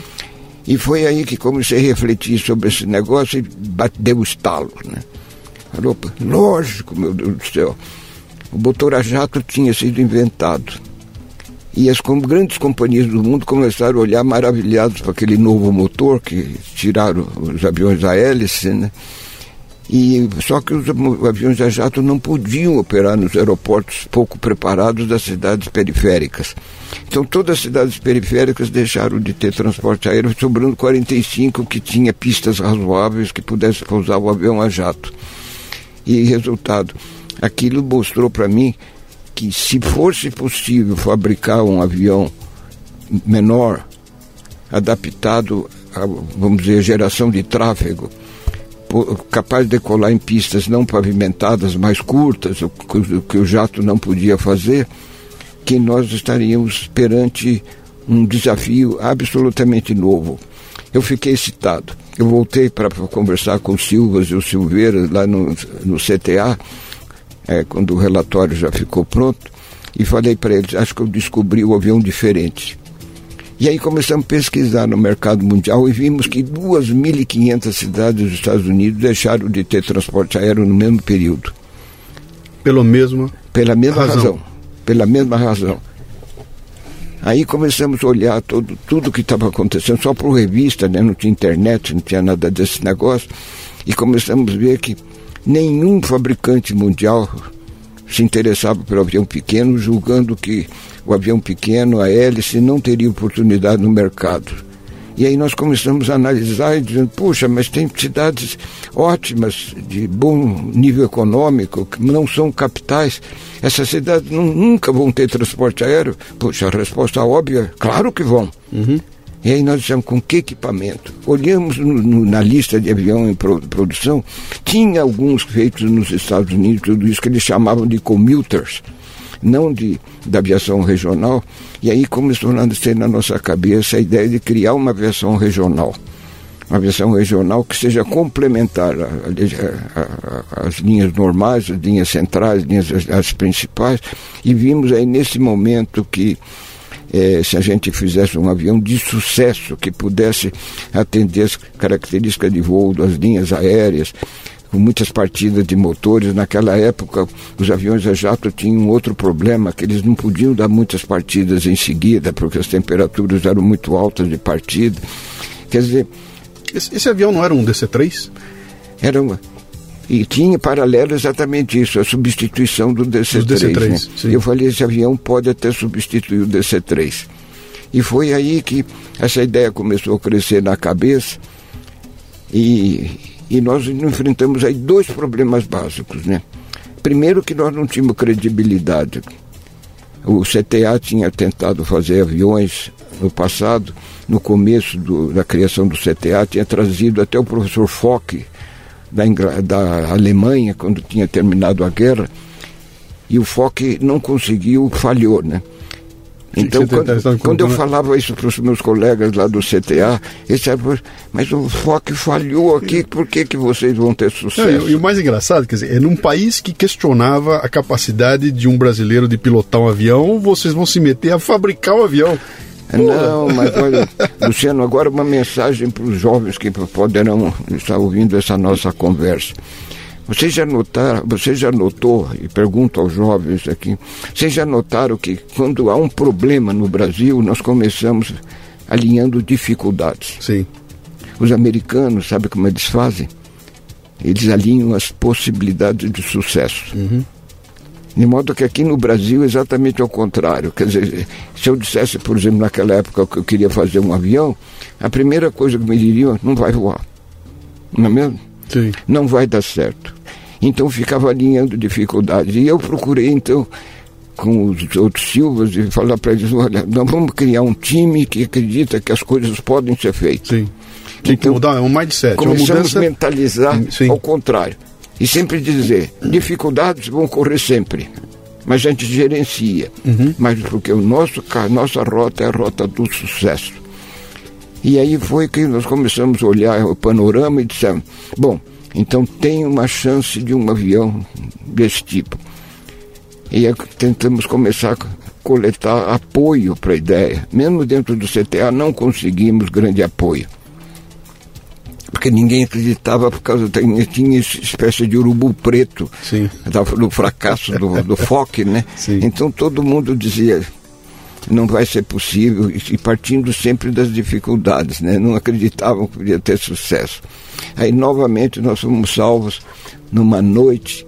O Neiva, que era fabricante de aviões da Sociedade Construtora Neiva, que até ficou muito conhecida com fazendo uns paulistinhos depois da Companhia Aeronáutica Paulista, me telefonou nove horas da noite num, num certo dia eh, de 1965 e dizendo, Osíris tem aqui um fabricante de avião eh, francês que quer se mudar no Brasil, para o Brasil. Ele teve um problema com o imposto de renda, teve que sair da França, senão ia para a cadeia, mas ele que gostaria de se estabelecer no Brasil fabricar avião no Brasil.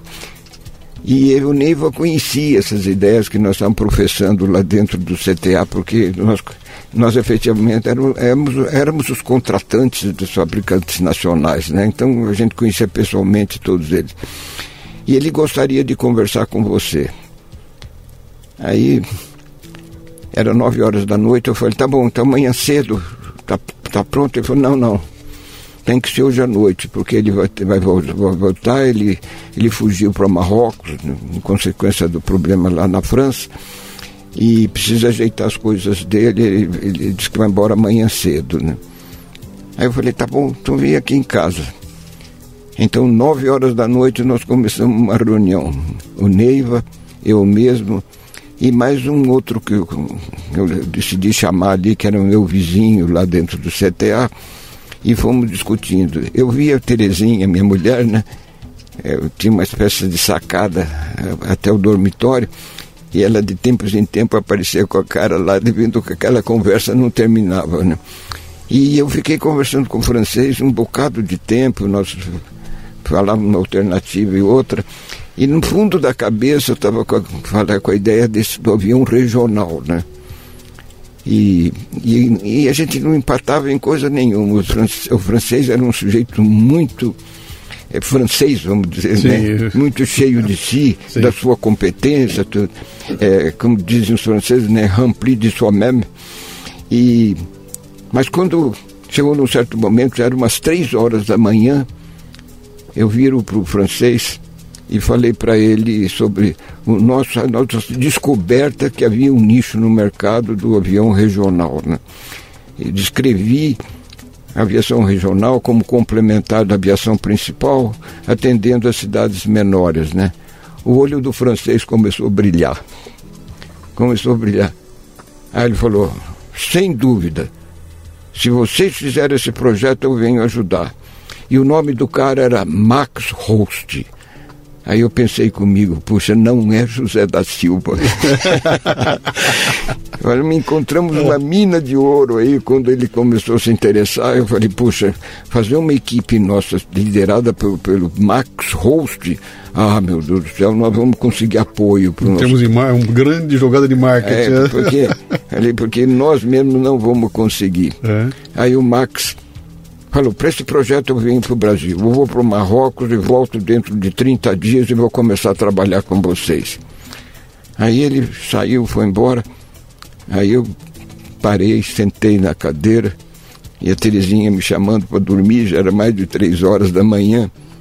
Eu falei, meu Deus, o que que eu fiz? Entregou o ouro. Eu não tenho, não tenho autoridade, Sim. eu não tenho peso específico para oferecer qualquer condição de trabalho para esse francês. Ele diz que volta dentro de 30 dias. Aí eu falei, ah, vou ter que arranjar uma forma de a gente contratar esse francês. Como?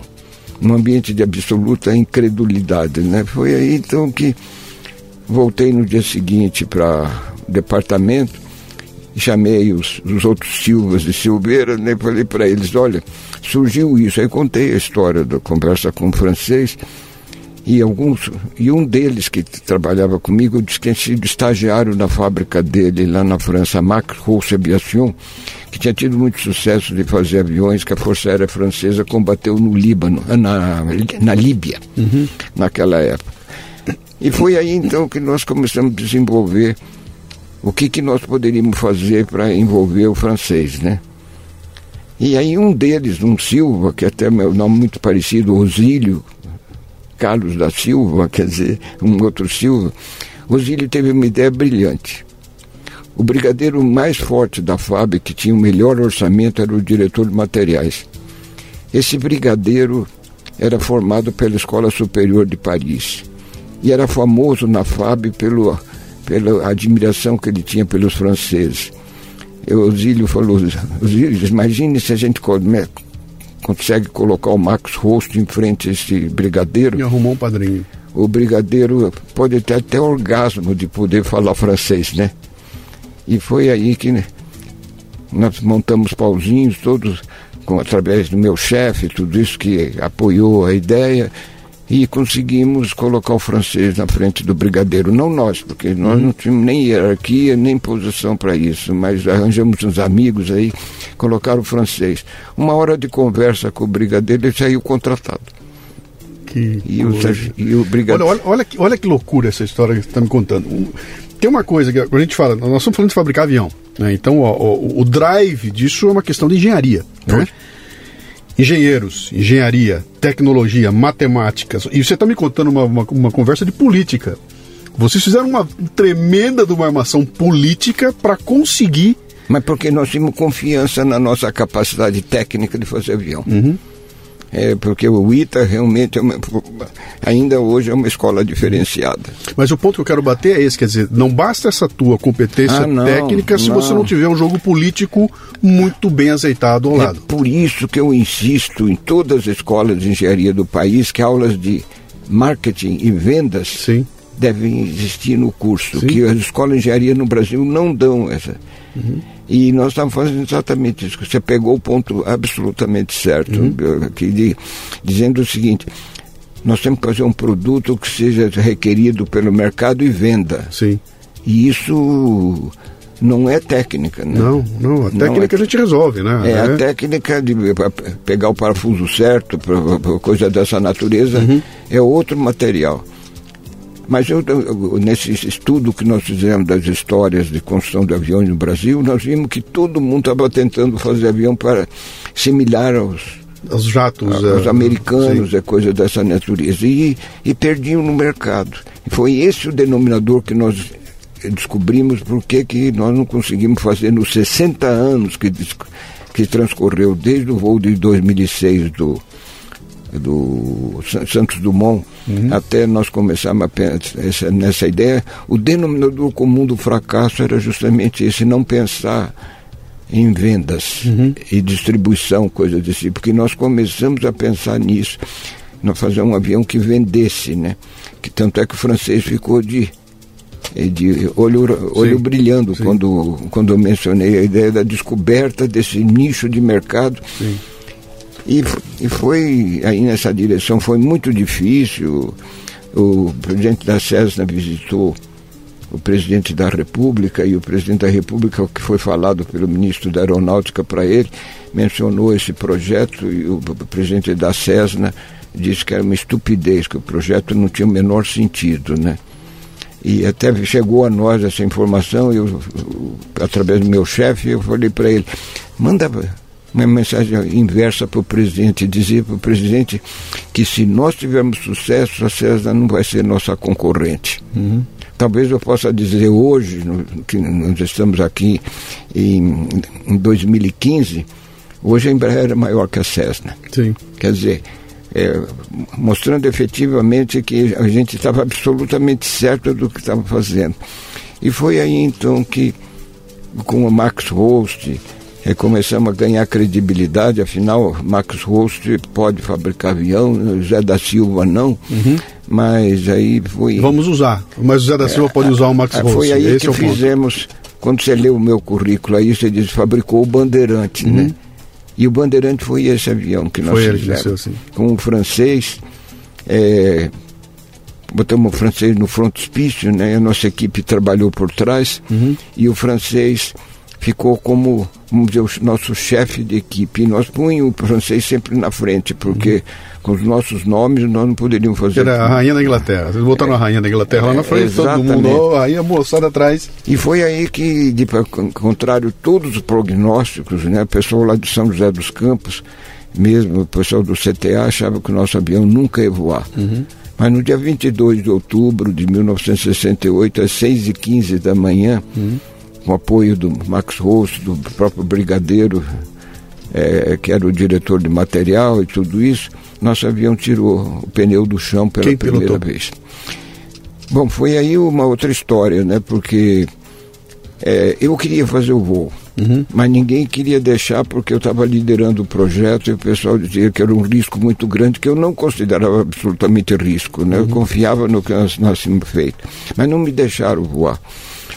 Aí o próprio diretor do CTA, que na, na época, o brigadeiro Paulo Vitor, que foi o primeiro aluno do ITA a, a ser diretor do ITA, né? quer dizer, é, ele se interessou pelo projeto, apoiou bastante. Eu falei com ele, brigadeiro, então já achou que eu não posso voar? Vamos ver se a gente certifica um piloto de ensaio é, na França, nós, por causa do Max Rosso, nós tivemos muita relação com a França. A França nos dá um, um piloto qualificado para fazer esse voo. E o brigadeiro falou, poxa, e, e aí a gente não dá a impressão que isso aqui é pelada, né? Que a gente está fazendo qualquer coisa séria, né? E foi aí então que nós conseguimos que dois pilotos nossos fizeram um curso na Escola Superior de Aeronáutica da França e se qualificaram como pilotos de ensaio. Sim. E aí eles- então foram eles que voaram o Então avião. me conta agora um, um momento. Quero que você me conte esse momento. Vamos ver. Vamos- Momento. Eu, eu vou, eu vou descrever aqui, vamos visualizar um filme, né? Ah, O avião está na pista, motor ligado, cheio de gente em volta, você está em pé ali assistindo aquele momento. Não era muita gente não, porque nós tivemos voo 6 horas da manhã. Mas quantos deviam ser? 10, 12? não, não, Nem isso. tinha umas 300 pessoas. Mas Ele era bastante gente, né? O avião está lá ligado e de repente o avião começa a correr a pista e chega um momento as rodas saem do chão, Sai do chão. e ele decola. Qual é a sensação? Olha, indescri... indescritível. Não dá para descrever. Quando nós vimos aquele avião voando, eu- ninguém acreditava que nós tínhamos feito aquilo, né? Que, Que tinha coisa. sido possível. Eu- eu tinha tô- gente, tinha, Eu tô, gente, eu tô, eu tô arrepiado aqui até, tem até gente- o olho arrepiado. tinha gente chorando até. É. Que coisa impressionante. né? Foi realmente. Hum. É, mas aí, depois de toda aquela festa, todo mundo cumprimentar, não sei o que, começou a ir embora todo mundo. Aí eu chamei o- os outros Silvas, né? E o Silveira, né? Que eu, eu os mantinha comigo, né? Eu tinha assumido a liderança deles, embora tenha chegado mais tarde no, no, do- do- no departamento, né? Aí falei para eles outra coisa que foi, foi, foi de uma visão impressionante, eu diria. Eu falei para eles: bom, o avião está feito. Agora nós vamos fabricar para vendê-lo. Quer dizer, eu coloquei o desafio logo em seguida, Sim. o desafio próximo que nós tínhamos. Né? Que aí é uma outra conversa gigantesca, porque Giga- o investimento é muito maior, é Muito conseguir maior, alguém que acreditasse na, exatamente, e Exatamente. transformasse aquilo. E, Quer e- dizer, nós tínhamos um avião demonstrador de um conceito sim, É, tínhamos o avião demonstrando ali que era possível fazer um avião regional e coisa dessa natureza, mas o mercado estava escondido, né? quer dizer, era um mercado em potencial. Uhum. E foi aí então que nós começamos a pensar como fazer. Né?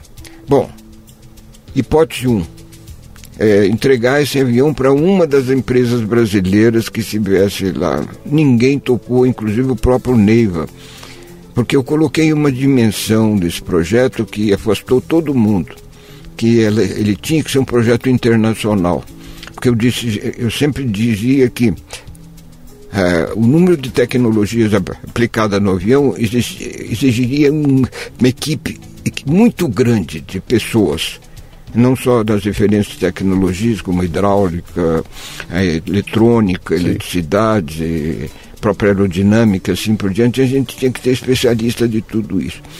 E o, e o mercado brasileiro não pagava a conta. Uhum. Não era suficiente. Então nós tínhamos que dar uma dimensão diferente, internacional ao projeto. Sim. É... E já se enxergava também esse avião voando lá fora. Voando lá fora. Vendendo para voar lá ah, fora. Também, vendendo no mercado lá fora, mundial. Porque, porque, o mercado brasileiro não absorveria e não uhum. forneceria condições suficientes, como é o caso do mercado automobilístico. Né? Esses caras que vieram fabricar automóveis no Brasil vieram por, porque aqui realmente o, o mercado demandava isso, né? E, e, eu já enxergava isso com clareza. Eu diria, não, nós temos que ir para o mercado mundial. E aí assustou os brasileiros, aí, que era, um aí mundial. Eles, nenhum aceitou, né? Sim. Aí eu conversei com o presidente da Fiesp, aqui em São Paulo, e perguntei para ele se a gente poderia criar uma nova empresa com auxílio da Fiesp. Ele gostou da ideia e começou a fazer reunião com investidores, potenciais investidores. Não conseguimos êxito. E aí começamos a saltar para os estados, né? Fui a Porto Alegre, fui a Florianópolis, Curitiba, praticamente todas as capitais, só não fui a Manaus. E para ver se o Estado comprava. Não, para ver ideia? se eu levantava capitais privados para fabricar estado, o avião. Sim. Mas não consegui. Não... E, não, e olha que interessante. Nesse momento, não era um engenheiro é, é, é aeronáutico que estava fazendo esse papel. Era. Era um empreendedor. Empreendedor. Era um empreendedor. Era, quer dizer, a parte de engenheiro aeronáutico foi lá atrás. Agora eu sou um empreendedor com a língua do braço. Foi isso realmente que eu fiz mudar a cabeça do pessoal. Porque o denominador comum que nós tínhamos descoberto era que o pessoal se dedicava a fazer o melhor avião do mundo. Sim mas só que não, não, não, não, tinha percepção que tinha que fazer o melhor sistema de venda do mundo. Sim. Eu cito até o exemplo de Steve Jobs. Se ele tivesse feito o iPhone, uma beleza de produto que nós estamos usando hoje, e tivesse ficado com ele lá nos Estados Unidos e não fazendo com que o iPhone tivesse em todas as esquinas das cidades Sim. do mundo, certamente ele não teria e o êxito. não tivesse criado o iTunes e todas aquelas coisas que exatamente, Sim. exatamente. quer dizer, é mais do que a tecnologia em si, é. tem essa cabeça então, do negócio. A né? tecnologia é absolutamente importante, mas nós tínhamos feito o avião que provava o conceito. Uhum. E aí foi então que é, nós ficamos numa uma área cinzenta. Quanto tempo durou essa peregrinação? Ah, demorou, não demorou muito, eu diria, deve ter demorado uns dois meses, mais ou menos, e, e nós ficamos sem alternativa. Teve muita gente que sugeriu é, trazer capital estrangeiro, que é uma solução muito típica ainda do Brasil hoje. Uhum. Mas nós rejeitamos de cara, né? Porque nós queríamos a propriedade intelectual e a marca nossa e o capital estrangeiro não iria permitir fazer um, um projeto de um avião que tinha sido eh, pode, até dizer, né, tinha sido desenvolvido por amadores Sim. ou coisas dessa natureza. Então, capital estrangeiro negativo, porque o capital estrangeiro não virá fazer o nosso, nosso avião, faz o deles, mas nós não ficamos com a propriedade intelectual. Sim. Nós vamos criar uma empresa que vai morrer porque não vai ter sustentabilidade, porque o mercado brasileiro não, não se sustenta nessa direção. E até hoje isso é verdade. Então foi aí que começamos a pensar numa empresa no modelo da Petrobras.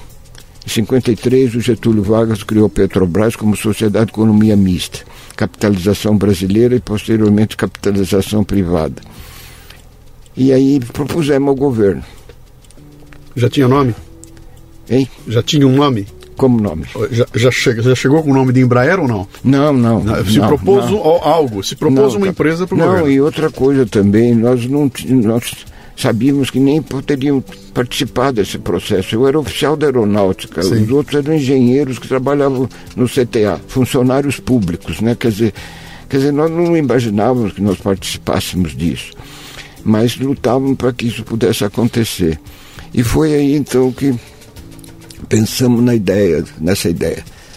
foi proposto ao ministro da Aeronáutica, não por nós, nós não tínhamos hierarquia para isso, foi proposto e o ministro da Aeronáutica rejeitou, falou, avião não faz avião. Quem faz avião é o setor privado e cabe a nós ajudar se possível, né? Correta a colocação dele, mas, mas nós não tínhamos conseguido, né? E aí, novamente, é, vamos dizer, sei lá, divina providência, sei lá o que, que, que nossos ouvintes aí querem colocar como nome disso, um fator externo que alterou tudo.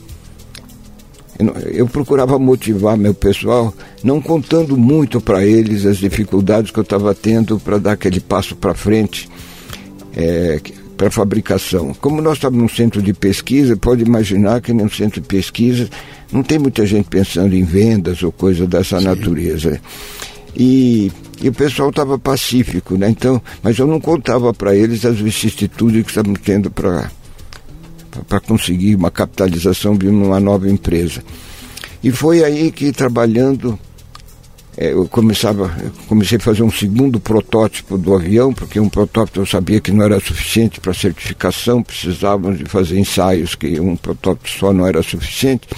Lancei de um segundo protótipo ainda dentro do CTA, começamos a fazer esse protótipo, comecei a coletar talentos do CTA, que pessoas que começaram a se interessar pelo projeto, ainda não com uma formação básica de que nós iríamos chegar a uma empresa ou coisa dessa natureza, mas o pessoal começou a se entusiasmar, porque você pode imaginar que esse primeiro, esse voo sendo feito com aviões que nós tínhamos feito dentro do CTA, aquela síndrome do professor Fock que tinha estado Sim. no passado, aquilo tudo sumiu, né? E foi aí então que lançamos o segundo protótipo, continuamos a trabalhar e a minha motivação era botar o pessoal com metas muito fixadas no, na frente, porque saber nós estamos trabalhando para fazer alguma coisa, uhum. fazer o segundo protótipo para prosseguir nos ensaios. Engraçado que ninguém chamava atenção que tinha que fazer esse avião para vender, quem seriam os compradores, é usado que o pessoal não se preocupava com isso. Agora eu me preocupava muito, né? E foi aí então, sete e meia da manhã, 19 de abril de 1969. Fazia seis meses que o nosso avião tinha voado. O operador da torre, eu era major da FAB nessa época, me telefonou e falou: Major, o presidente da República está voando para Guaratinguetá. O aeroporto lá está fechado com nevoeiro. O avião do presidente não pôde pousar em Guaratinguetá. Ele foi desviado para São José dos Campos. Dentro de 15 minutos, o presidente vai pousar no avião dele aqui em São José dos Campos. Nós tínhamos feito construir uma pista muito boa, lá tinha conseguido apoio da FAB, fizemos uma pista muito boa, o avião do presidente, um Boeing, né, podia pousar. E ele falou, sete e meia da manhã de um domingo, não conseguia achar nenhuma autoridade para receber o presidente da República. O senhor pode receber o presidente da República? Eu, major. É. Eu dei três saltos para trás, né? Porque eu falei, poxa, um major pediu uma entrevista para o presidente da República, é impossível, né? 69 repente, o presidente era? Era o Costa e Silva. Costa e Silva. Aí o. Aí ele perguntou, o senhor pode receber o presidente da República? Eu falei, claro, pô bota o avião do presidente aqui na frente das nossas instalações, que eram muito precárias. Viu? Até dizia como a gente usava muita madeira para usar os gabaritos, que não tínhamos dinheiro para quase coisa nenhuma. É, e aí o presidente desceu do avião absolutamente sozinho, somente com a segurança. Não tinha um político, não tinha ninguém. Era domingo, né, final. Aí me apresentei ao presidente e tal e comecei a falar com ele sobre os nossos projetos, tentando mostrar para o presidente que se a gente não tivesse uma companhia começada pelo governo, tipo de Petrobras, é que nós só tínhamos petróleo eu, porque é por causa da Petrobras, né? Eu estou rindo de imaginar, é, é, essa conversa aconteceu onde? Do pé da escada até onde? Até levou... a entrada do hangar. Quer dizer, nós estamos trabalhando. Foi, isso, a, gente, a gente chama isso de elevator pitch. Né? eu tenho, o tempo que o elevador leva para chegar no andar é o tempo que eu tenho para vender minha ideia. Isso. O seu tempo era da descida da escada até a entrada no hangar. É, mas, mas não, como não tinha nenhuma outra autoridade. Sim, o presidente era seu. Presidente comigo só. E aí eu já estava com uma experiência enorme de tentar convencer as pessoas, porque eu tinha feito palestra para tudo, apresentando o plano de desenvolvimento da fabricação de aviões no Brasil. E para muita gente, então já estava com a cabeça bem, bem preparada, né? Então eu soltei a minha lavagem cerebral na cabeça do presidente, né? Para o presidente mudar a política de governo que tinha sido a nossa transmitida pelo ministro da Aeronáutica, criando uma sociedade de economia mista com o modelo da Petrobras. Né? Aí comecei a chutar, sinceramente, viu, Luciano? Foi chute no duro. Uhum. Comecei a falar da Embraer de hoje, vendendo avião para o mundo inteiro, tornando o Brasil mais exportador de avião do que importador, inverter balança de, balança de pagamentos, gerando talentos, gerando emprego no país é, fabricando um produto que nós não estávamos na pauta internacional. Né? Você estava tangibilizando uma visão ali, pegou a sua visão é. e tangibilizou para o presidente, é, presidente aquilo que viria a ser. E o presidente no começo, você pode imaginar, estava um bocado amuado, né? porque, uhum. pô, ele falou, eu tô com uma cerimônia em Guaratinguetá, pô, eu estou atrasado, pô, e agora chega um cara vai vender para mim um produto que eu não sei do que se trata, né? Mas aí começou a dar um estalo na cabeça dele e ele começou a fazer perguntas cada vez mais pertinentes. Ah, evidentemente, eu aumentei a pressão, né? Claro. Aumentei a pressão da conversa é. e fui em frente, né? E quando terminou a conversa, o campo de Guaratinguetá abriu, chamaram o presidente para decolar, eu acompanhei até a porta do avião, foi, foi espetacular, viu? Ele subiu três degraus da escada, parou no meio da escada, desceu de novo, botou a mão no meu ombro. Falou, vamos pensar nisso seriamente. E olha, e ele pensou seriamente. Então, um mês e meio depois, dia 26 de abril de 1969, eu fui convocado em Brasília para fazer, na reunião dos ministros, uma apresentação do plano de desenvolvimento e fabricação de aviões no Brasil. Que e aí eu levei, eu, eu levei tudo aquilo que tinha somado nas conversas, das perguntas dos empresários, tudo aquele negócio. E naquela época a gente ia fazer as transparências, né? Sim, não, não tinha slide, essas coisas todas que tem hoje. Então vamos lá, vamos lá a provocação. Hum. O céu fechou. O aeroporto fechou, o presidente não pôde descer, teve que desviar para o aeroporto num domingo de manhã. A única pessoa disponível era Osiris Silva. Que sorte, hein? Como Osiris tem sorte, hein? É, é sorte o nome disso? Olha, eu refleti muito sobre isso, né? Eu, eu brinco sempre dizendo, só tem sorte quem vai. Uhum. E nós estávamos lá. Quer dizer, então a gente fa pode fabricar sorte. Uhum. Quer dizer. Eu costumo dizer que a sorte é a junção de preparo com oportunidade, né? Se a oportunidade surgiu e você está preparado, o momento está criado, né? Cria-se o um momento, né? E, e, muito importante, você está lá. Sim, está lá. Quer dizer, era domingo, sete e meia da manhã. Imagine só, muita gente pergunta, me pergunta, por que, que vocês estavam trabalhando? Eu falei, uhum. não sei. Porque eu motivava meu pessoal em, em função de metas que eu colocava, uhum. metas ambiciosas, né? E sempre tinha essas metas e sabe como é que as coisas a gente, sobretudo em trabalhos pioneiros como esse, em geral a falta é mais presente do que a disponibilidade das coisas que se precisa fazer. Né? Uhum. Quer dizer, em geral você trabalha mais para cobrir falta do que efetivamente para chegar no objetivo. E foi exatamente o que aconteceu. Uhum. É, então vale a minha colocação, só tem sorte quem vai. O dia que, por exemplo, você, sete e meia da manhã, poxa, domingo, eu não vou lá coisa disso mais nenhuma. É isso aí.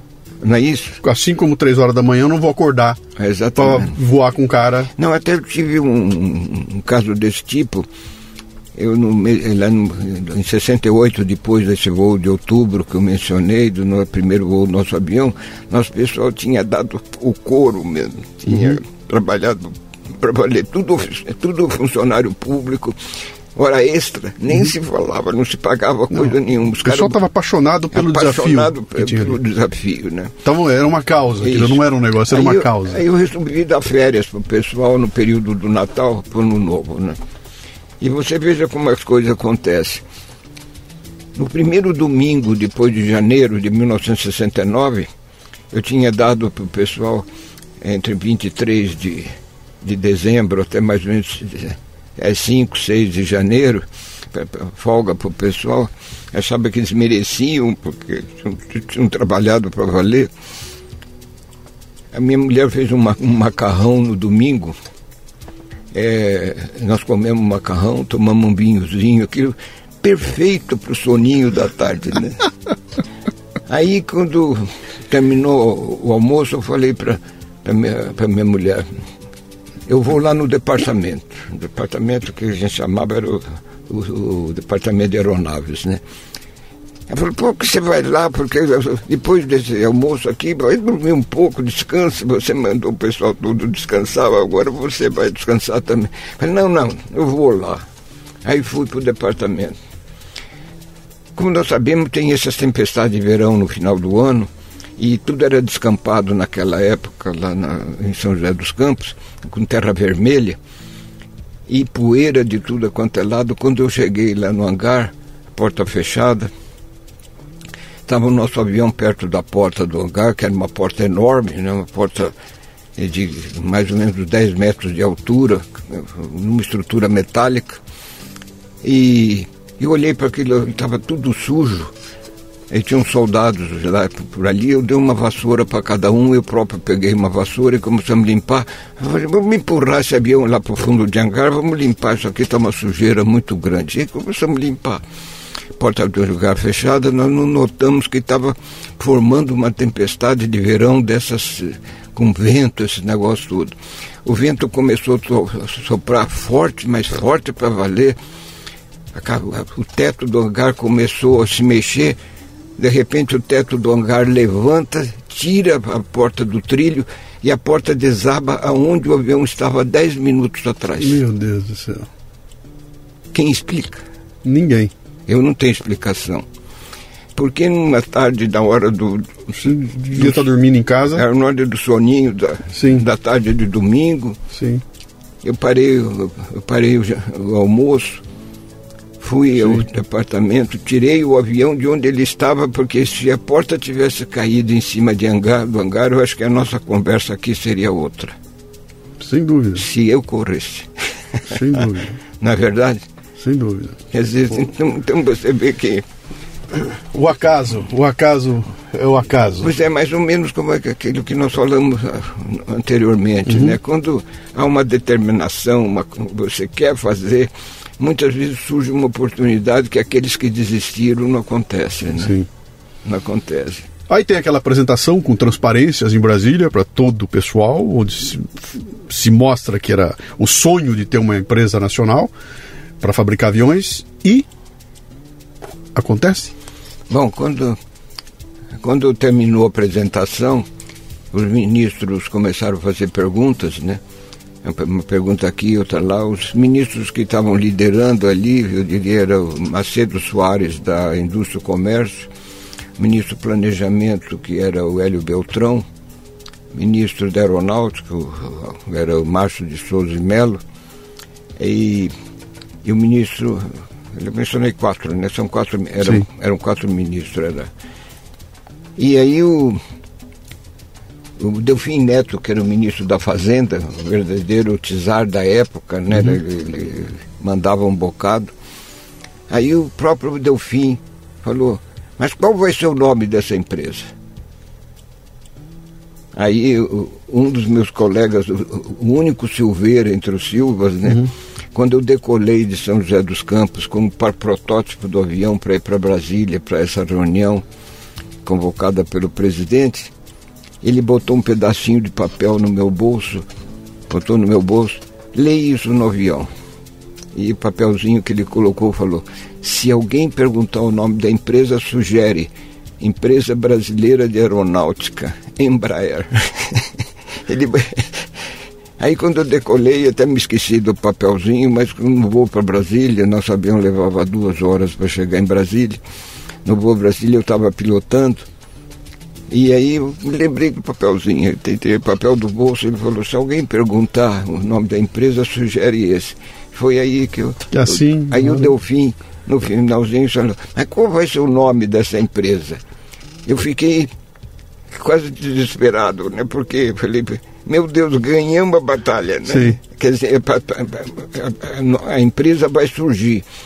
Aí ele me lembrou o papelzinho que, que o Silveira, o Garcia, né, que é o nome de guerra dele, Antônio Garcia da Silveira, tinha posto no meu bolso. Aí eu falei, bom, nós sugerimos empresa brasileira de aeronáutica, Embraer.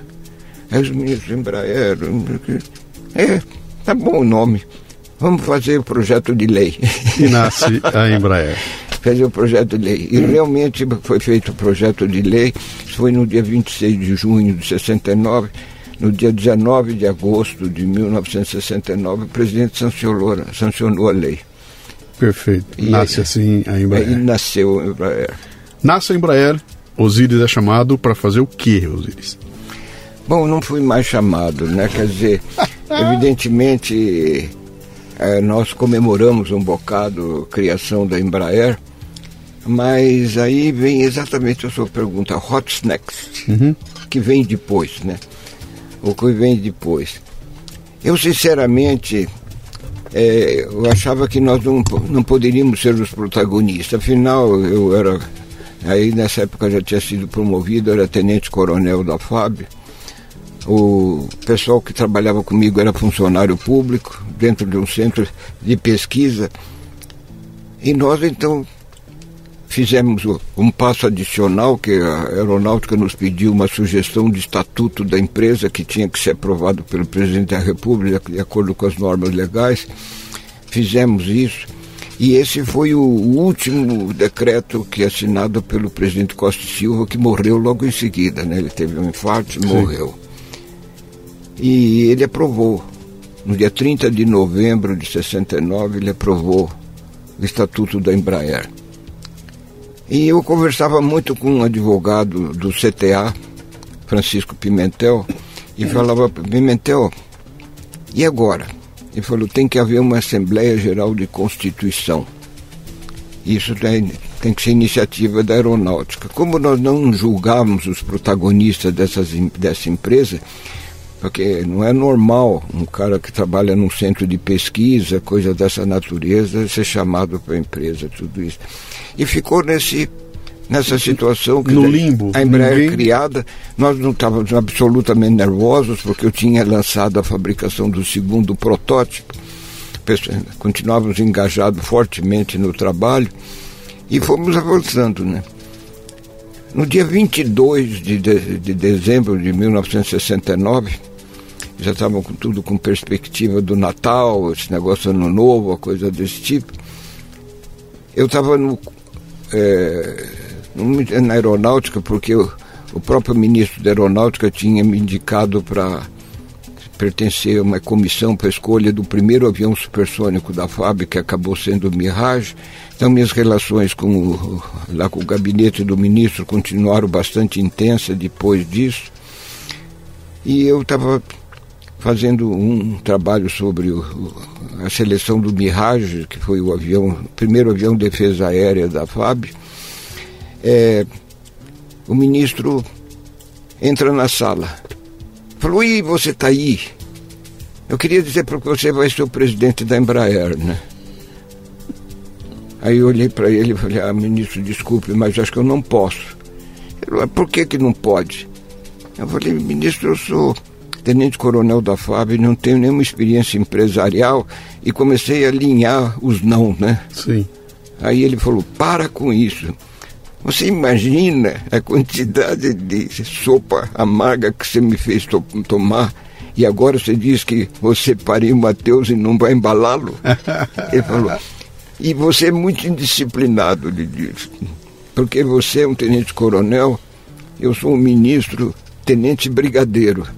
Portanto, eu estou dando ordem para você ser o ministro, você, vai ser o, o, o presidente da Embraer.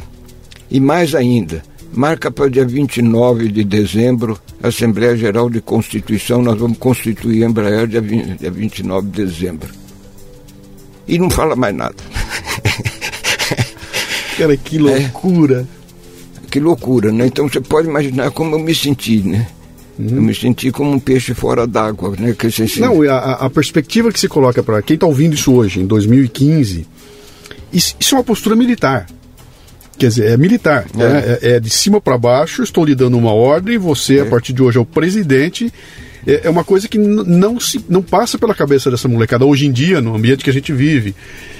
De democracia, fim de regime militar, que, que um processo como esse possa acontecer. Quer dizer, hoje é tudo negociação, fulano não quer. Naquela época é assim.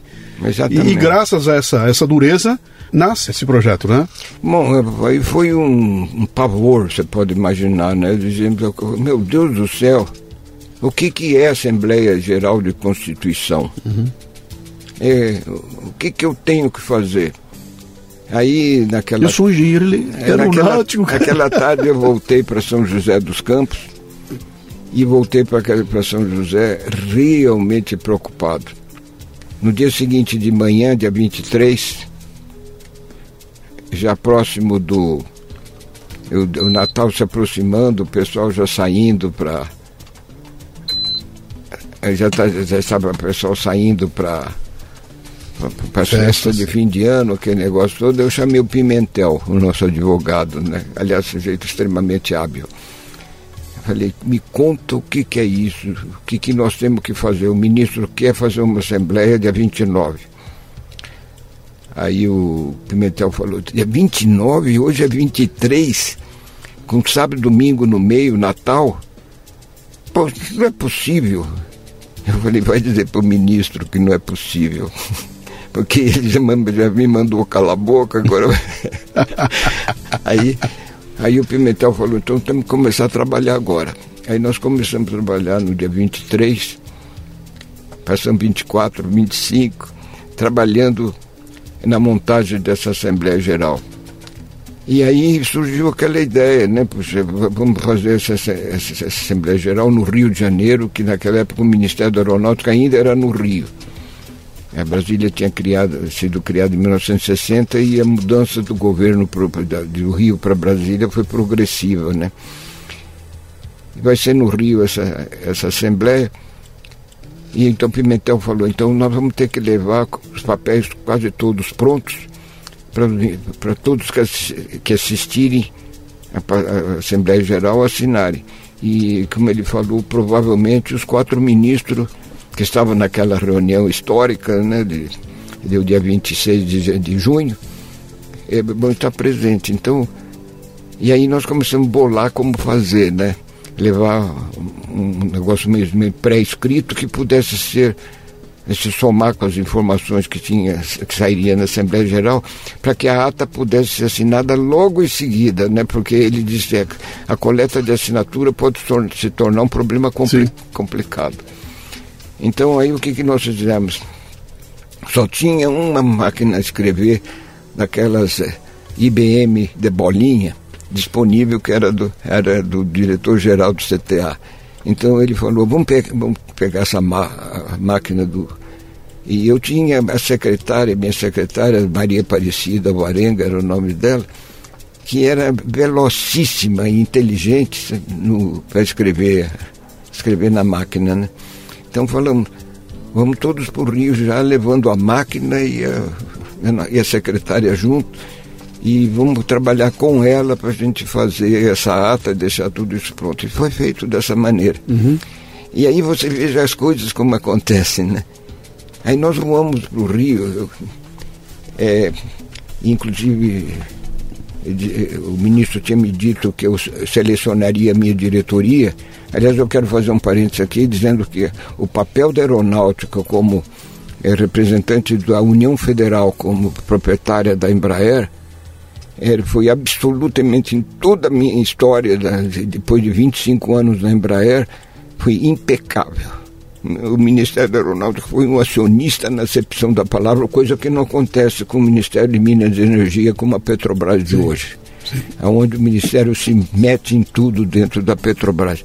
Inclusive a presidente da República congelou o preço do, do produto da companhia. Isso comigo nunca aconteceu em função da, da postura ética e correta da, da aeronáutica. Né? E e aí eu escolhi a minha diretoria de forma completamente independente. Não tive interferência nenhuma da aeronáutica. Quer dizer, coloquei evidentemente a minha equipe. né? Claro. Botei a minha equipe, tinha, eh, fizemos o organograma da, da Embraer como que seria. É, imaginamos uma diretoria de produção, uma diretoria de engenharia, diretoria de recursos humanos, e assim por diante fizemos. Montamos tudo isso, colocamos tudo isso na, na Assembleia Geral, é, os nomes dessas pessoas, as suas qualificações e tudo isso, para ficar com o documento claro de início de funcionamento de uma, de uma companhia, uma companhia nova, que isso passa do mesmo jeito para as empresas privadas. Né? Consegue imaginar uma situação como essa acontecendo hoje em dia? Ah, não, não acontece. Não há menor possibilidade? Não há menor possibilidade, não, não há. Hoje teria todo mundo aí, quer dizer, e nesse caso não, quer dizer, foi simplesmente um negócio feito de acordo com o figurino. Uhum. E, e, realmente, dia 29, nós fizemos a Assembleia Geral, foi assinado.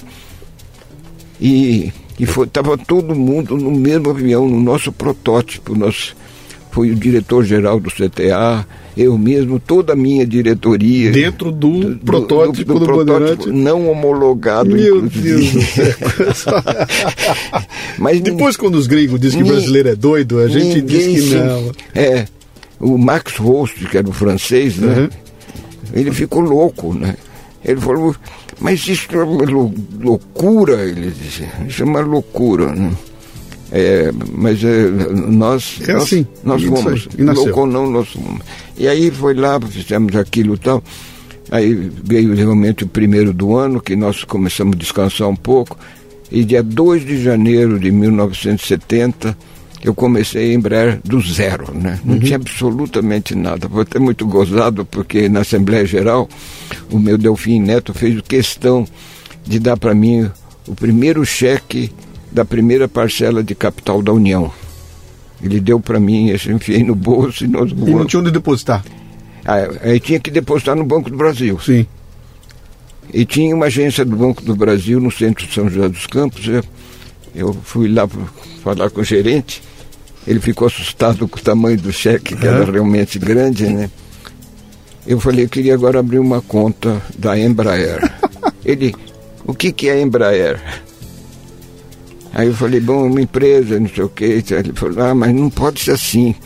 O senhor tem que trazer os documentos de constituição da Embraer, que dão inclusive poderes ao senhor como presidente da companhia, e num papel timbrado que eu possa colocar isso no processo.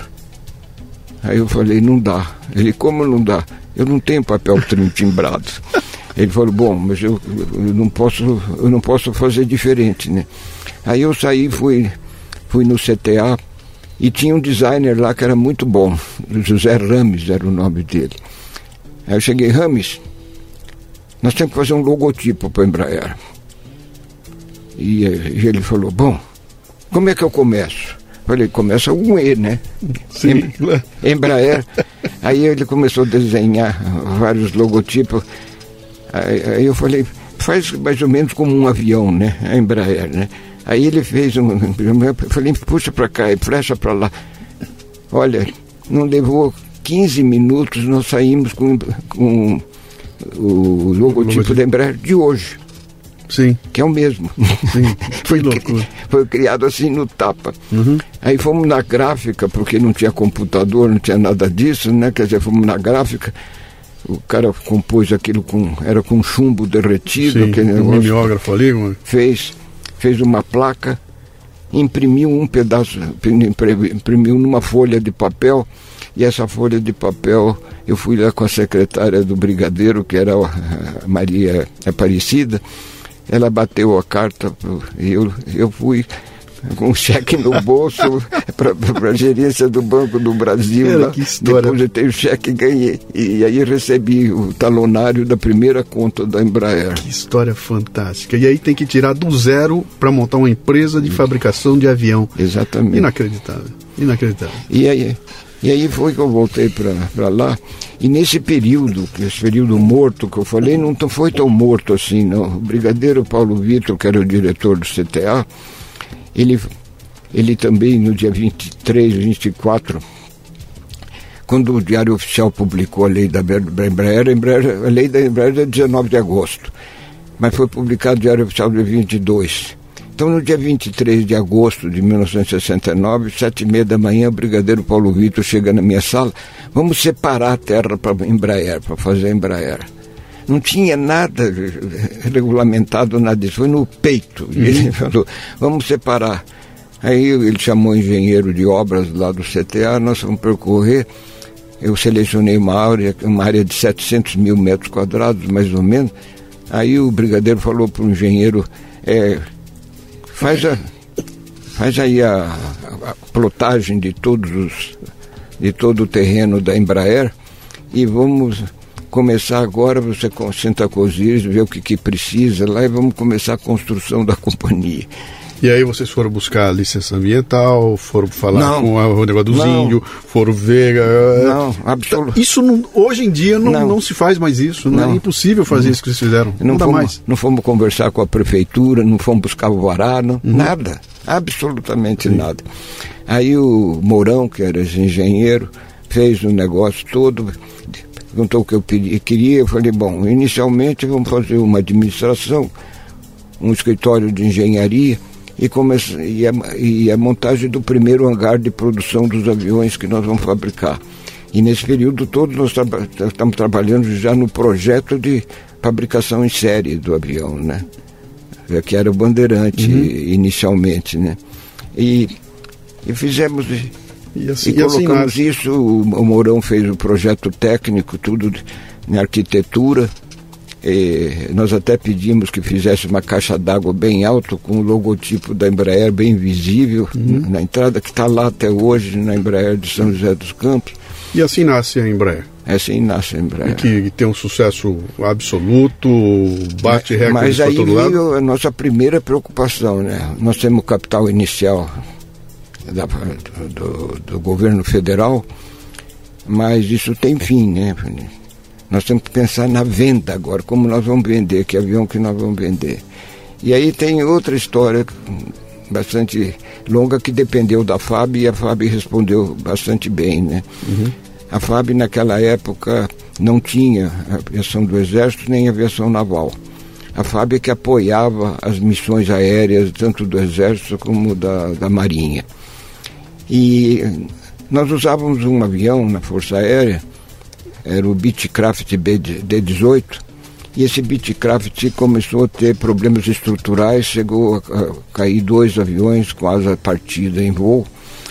O avião ganhou até, até o apelido de Mata 7, né, porque ele carregava sete pessoas, uhum. e a FAB estava usando esse avião para as ligações do Exército e da Marinha.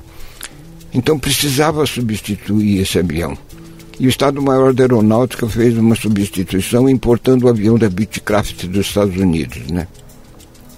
E aí eu falei com o brigadeiro Paulo Vitor para falar com o ministro que se porventura esse, esse avião substituto do Mata 7, né, não fosse o Bandeirante, nós não, não conseguiríamos decolar porque a gente precisava de uma ordem de compra para instruir, inclusive, os dados básicos de produção do avião. E, e aí surgiu uma reunião do alto comando da FAB que eu não assisti. E nessa reunião do alto comando, o Estado-Maior sugeriu fortemente que, que precisava comprar os aviões Beechcraft, que estava precisando de imediato na substituição lá para a Embraer. E foi apresentado ao alto comando, né? Debatido o assunto, foi aprovada a compra do... Do Beechcraft. Do Beechcraft. Aí o ministro, antes de terminar a reunião, falou: Bom, eu tenho aqui a resposta do alto comando, comprar o Bitcraft. Agora eu vou dar a resposta da FAB. A FAB vai esperar o Bandeirante. Que coisa. Aí foi, foi aquele, aquele zum zum, mas o ministro falou, quer dizer, assunto liquidado, a FAB vai esperar o Bandeirante.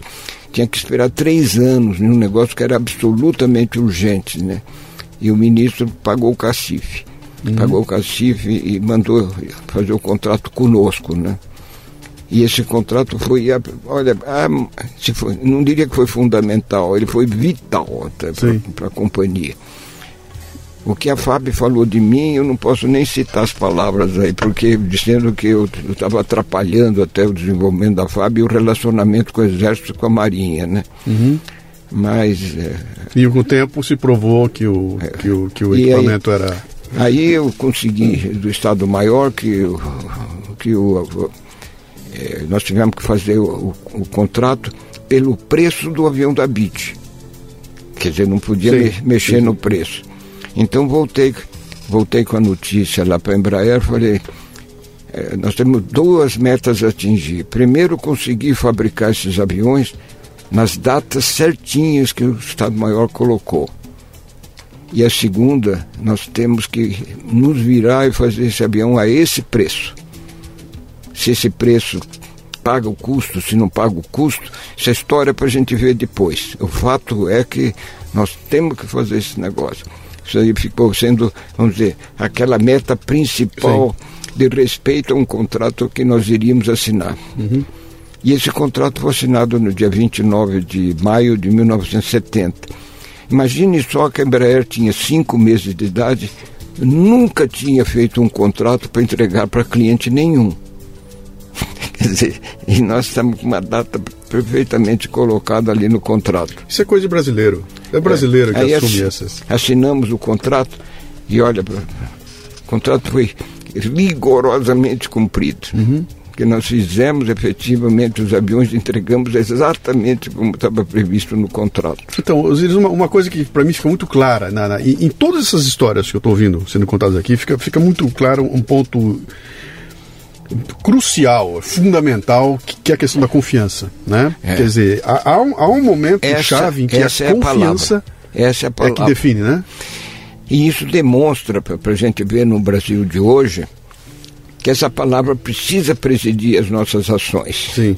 Confiança. Sim. Porque se não houvesse a confiança da FAB a respeito disso, uhum. tinha muita gente, é claro que irritada pelo, pelo atraso, que claro. os problemas operacionais que estava dando para a FAB, para o Exército e para a Marinha, inclusive envolvendo o Exército e a Marinha, mas na realidade havia disciplina. Uhum de cumprir aquilo que o ministro ah, Imagina o risco que esse ministro assumiu Exatamente. Ao, ao, ao, ir contra a definição daquele grupo, porque ele confiava, confiava. no Osiris e na equipe do Osiris, né? É, exatamente. E, e, e confiança é o nome, é o nome.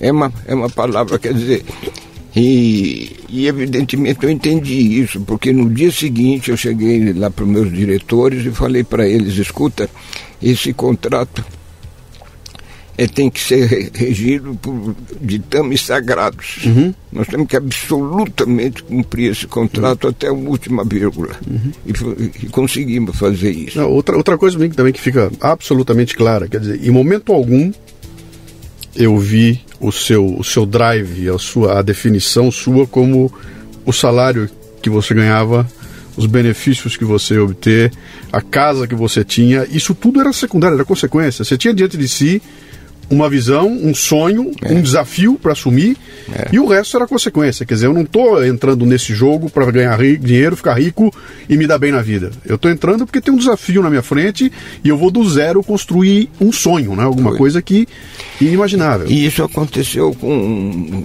com, praticamente toda a nossa equipe que nós tínhamos no CTA. Uhum. Lembra-se que eu falei que eram funcionários públicos? Sim.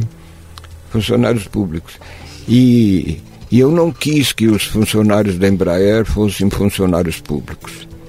Eu falei, nós vamos ser, nós temos a liberdade de, de recrutar quem nós queremos e, e demitir quem nós não quem nós queremos, quem uma precisa. Empresa privada, uma empresa como, privada. Como empresa privada, absolutamente Sim. privada. Não deixei a seguir a linha da Petrobras, que tem um concurso nacional Sim. que dá estabilidade para o empregado. Eu não deixei ter estabilidade, nem uhum. para mim mesmo, né? nem uhum. para mim mesmo.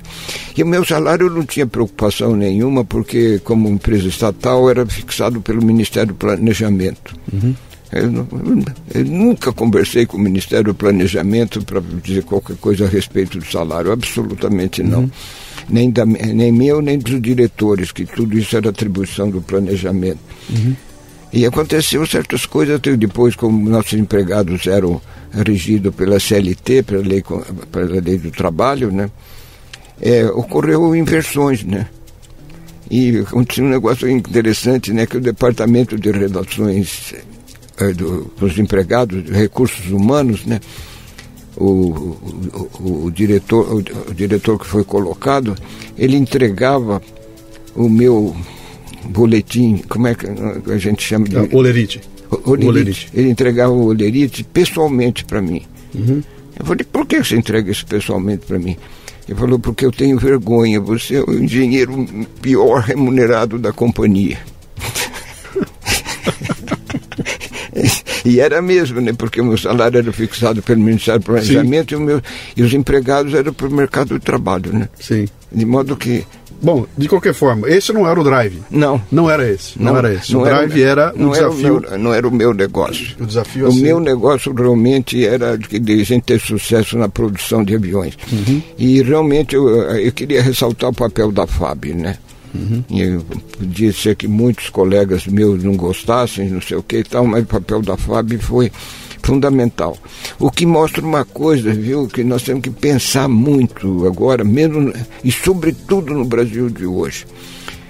Se nós notarmos o que acontece no Brasil de hoje, o funcionário público rejeita o setor privado Sim. e diz que o pessoal, o pessoal do setor privado só quer ganhar dinheiro e coisa dessa natureza. E nós perdemos aí um vetor absolutamente importante para o desenvolvimento nacional. Se não tivesse havido a soma do governo com o, o sentido privado que nós demos à Embraer, ela não existiria. Sim. Ela não existiria. Então, nenhuma. quando você olha, por exemplo, o sucesso hoje de uma China, Sim. de uma Coreia do Sul, coisa dessa natureza, você vai olhar, é governo e setor privado trabalhando juntos. E aqui hoje no Brasil há uma ojeriza realmente Sim. do funcionário público em relação ao setor privado. E, e vou, mais longe, isso acontece na universidade também. Também. A universidade também odeia o setor privado. Exatamente. Dizer, não há conjunção. Se você vai para os Estados Unidos, lá eles trabalham em conjunto. Todos trabalham em A conjunto. universidade é um tremendo laboratório onde as ideias são desenvolvidas e o setor privado utiliza, né? Ele, ele é cliente da universidade e usa. No Brasil se odeiam, porque tem uma- um ranço ideológico em torno disso, de que o capitalista só quer te explorar, ganhar dinheiro, então quer ele de lado. E fica essa coisa onde são silos, né? Que não se conversam, Exato. um odeia o outro. Não, e você, você veja, o que, que é um país hoje no mundo global e competitivo que nós temos hoje? É uma soma de vetores produzindo riqueza, produzindo valor, cada vetor dando uma contribuição para esse valor final, fazendo um vetor re- resultante Sim. que possa levar o país ao sucesso. Sim. Quando nós temos aqui no Brasil um governo distante do setor privado, mesmo hostilizando o setor privado, nós estamos abertos a produtos do mundo inteiro. Resultado: hoje nós olhamos aí na, em qualquer, qualquer cidade brasileira, qualquer em que canto que vai, nós vemos uma quantidade imensa de produtos fabricados em todos os lugares do mundo. E o inverso não é verdadeiro. Você não vê nas cidades do mundo nenhum produto brasileiro em vitrine alguma do mundo. E está piorando, né? Está piorando. Está piorando, está pior ainda. Porque houve uma época que você falava o café brasileiro está em todos os lugares. não. Já não é assim. Já não Nem é. o café é mais assim. Já né? não é assim. Quer dizer, hoje o café alemão está em mais cidades do que o café brasileiro. o- Café Brasil até está lá, mas está escondido. Tá Ele é só matéria-prima, não tem exato. marca, não tem mais coisa nenhuma. né? Então, Exatamente. Quer dizer, então você vê, e num, de um determinado aspecto nós conseguimos isso no caso do Embraer. Uhum. Hoje de manhã, por exemplo, é, acho que não é uma questão de falar em questão de tempo, mas hoje de manhã eu recebi a visita de um governador de um estado do japonês. sim. É, e ele me visitou por quê?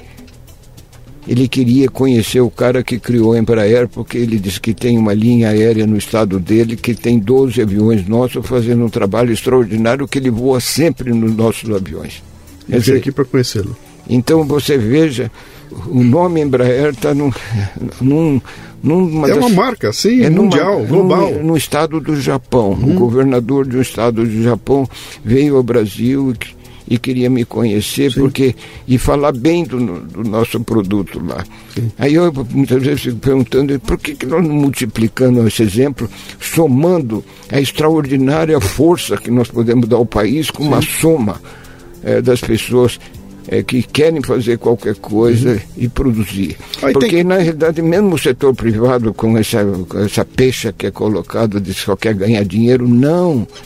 Ele quer prosperar, meu Deus Claro, do céu. claro. Da mesma maneira que você pode dizer, ah, ele não, não, ele não quer só ganhar dinheiro, ele quer perder dinheiro. Sim. Quer dizer, Acorda de manhã para fazer errado, para dar errado e para perder dinheiro. nem, o, nem a Receita Federal quer perder dinheiro. Então ninguém quer perder o dinheiro. Então ganhar dinheiro faz parte do sistema. Agora, o que eu digo sempre é: dinheiro é absolutamente importante, mas não é a meta. O Ele tem que ser- ele tem que ser dinheiro consequência, pra- claro. O dinheiro é uma consequência para a gente poder gerar valor. Deixa, deixa eu botar uma coisinha aqui na mesa que é, que é interessante. É o seguinte: você está me falando numa questão de. Falta ao Brasil uma visão, falta uma liderança que consiga juntar esses, esses lados todos, né? E, e eu me lembro de uma vez que você mandou um e-mail para mim, eu escrevi um texto, você leu o texto, gostou e mandou um e-mail para mim, comentando sobre uma experiência sua de ter sido convidado por uma caravana de pessoas eh, importantes do mundo que foram para a China, a convite lá do primeiro-ministro chinês, Do presidente o presidente da China, que Mao Tse Tung tinha morrido, assumiu o Deng Xiaoping. Deng Xiaoping, com a missão de virar a China de ponta cabeça e transformar aquilo na potência que ela é hoje. Né? E esse sujeito teve a humildade de olhar para o Ocidente e falar: eu vou chamar as grandes cabeças, né? botou um líder nos Estados Unidos, quem foi? Peter Drucker. Peter Drucker, ninguém menos do que Peter Drucker. E o Peter Drucker convidou pessoas pelo mundo afora. Uma dessas pessoas foi Osiris Silva Foi. para ir para a China e fazer uma reunião com os chineses e ouvir da boca dos chineses que eles queriam, dentro de X anos, dominar o mundo. Né? Conta um pouco dessa, dessa experiência. Isso foi em 1988, no final de 88, eu estava no meu escritório em São Paulo. É, em 88 eu, tinha deixado a Petrobras é, e ainda não tinha sido convidado pelo presidente Collor para ser o ministro da infraestrutura. E minha secretária entrou na sala e falou: tem um tal de Peter Drucker no telefone querendo falar com o senhor. Aí eu fui atender o tal de Peter Drucker, né? E era realmente o Peter. E ele falou, olha, o, presidente Deng Xiaoping me contratou para fazer um projeto para que a China conquiste o mercado ocidental. Coisa que nunca conhece, aconteceu nos 5 mil anos de tradição do Império Chinês, né? E eu imaginei que para um trabalho dessa natureza eu preciso de ajuda e estou imaginando convidar sete ou oito pessoas, talvez não mais do que dez, para formarmos um grupo para irmos à China para a gente fazer esse projeto para o governo chinês. E eu gostaria de contar consigo. Falei comigo? Por quê? Ele falou, não, eu estou buscando eh, eh, contribuições de vários, eh, vários países, vários continentes. E da América do Sul, acho que você é o cara mais indicado. Você não me conhece, disse o Peter. Mas eu tenho acompanhado suas declarações sobre fabricar aviões no Brasil e acho que essas declarações são suficientemente lúcidas para mostrar que, que você pode me ajudar. Porque o Brasil é um país agora de 150 milhões de habitantes, que era o que nós tínhamos na época. Na China, as chamadas minorias chinesas eh, são 150 milhões de pessoas. E essas minorias chinesas são as, número, eh, eh, são as pessoas indicadas para fazer uma diferença na China. Quer dizer, o Brasil com 150 milhões, mesma dimensão da China, com a China com 150 milhões de minorias privilegiadas do ponto de vista de cultura, inteligência e tudo isso, eu acho que você pode nos ajudar lá conhecendo o Brasil e de fazer esse trabalho. Evidentemente, um convite do Peter Drucker era irrecusável, né? Eu não, eu não consigo nem imaginar o que, que possa É. ser E aí uma eu- proposta aí desse eu tipo. fui. Havia já uma clareza dos chineses de que era uma elite chinesa de 150 milhões que ia provocar mudança em um bilhão e meio naquela época. Isso. Quer dizer, é, aquela elite era uma elite que era olhada como esses são os caras que farão o futuro da China. Exatamente. Ou seja, lá o conceito de elite é que era uma coisa boa, não é isso? Isso. Pois é. E, e aí nós fomos. E no começo de janeiro de 89, né? E, E aí foi a primeira reunião. Nós chegamos num domingo, numa Pequim absolutamente gelada, né? Porque essa época do inverno lá, China, Pequim não era nada disso que a gente vê hoje, né? Que é uma cidade moderna, tudo isso. E aí nós fomos para a Praça da Paz. Praça da Paz foi impressionante. Nós sentamos na numa sala a maior que eu já vi, uma sala gigantesca e com uma mesa maior empresa maior mesa. maior mesa que eu já vi também. Tinha 800 dirigentes do governo do Partido Comunista Chinês com Deng Xiaoping sentado na frente né? Aí ele fez o, o discurso de abertura. No discurso de abertura ele falou nós estamos aqui para construir uma nova China. Nós temos que ter a determinação de que temos que fazer o melhor eu convidei essas pessoas aqui sob o comando do Peter Drucker para vir nos indicar quais são os caminhos possíveis para nós atingirmos os objetivos que nós temos de participar do mundo vendendo nossos produtos para o mundo todo. E eles estão aqui para fazer esse trabalho. Eu quero que vocês deem a ele toda a colaboração. E não quero absolutamente que vocês coloquem à frente disso o que vocês pensam eu queria que vocês pensassem como o gato. O gato pode existir gato marrom, gato preto, gato branco e assim por diante. O que importa desses gatos é medir a capacidade deles de caçarem o rato. De modo que nós estamos aqui para caçar o rato. De modo que vocês tirem tudo isso da cabeça, esses ismos que você tem na cabeça socialismo, capitalismo, comunismo, tudo isso, tirem isso da cabeça. Nós temos agora que trabalhar pela China e ter a determinação de nós vamos fazer o que precisamos fazer. Não aquilo que nós pensamos que devemos fazer, não. Nós temos que nos unir nos pensamentos e pedir a esses estrangeiros que estão aqui, chefiados pelo Peter Drucker, que deem o melhor dos seus talentos para nos dar os, o caminho que nós temos que percorrer de uma China milenar que pode que ter uma dimensão expressiva e que pode chegar no chegar aos objetivos que nós temos. Evidentemente ele falou isso é, em mandarim, né? Sim. E um, tinha um tradutor que traduzia para o inglês para que a gente pudesse entender. Na equipe os, tinha... Osiris, esse, esse, esse, só, só um segundo aqui. Esse é um daqueles momentos em que a humanidade faz uma curva. É um momento de curva, ela vem numa direção e, e esse é um acontecimento que determina uma mudança de direção Isso. na história da humanidade. Na China, naquele dia, e você estava dentro daquela sala. Tava. Me desculpa aqui, mas puta que pariu. É, mas... Cara, inacreditável. Sabe o que eu trago de lembrança daquela reunião? Foi, primeiro, liderança. Você várias vezes na nossa conversa falou em líderes. E nós temos que ter em conta que líderes mudaram o mundo e vão mudar muito mais. Sim. Quando nós olhamos para o nosso país, nós estamos praticamente sem líder. Sim. E os líderes que nós temos hoje, nós não confiamos neles de modo geral. Mas sem fazer considerações de ordem política aqui do Brasil, eu diria que nós precisamos dos líderes e precisamos das pessoas que possam ter a confiança, que é a palavra que você colocou também, de que nós podemos efetivamente dar uma contribuição diferente. Nós não podemos deixar as coisas caminharem do jeito, do jeito que estão caminhando.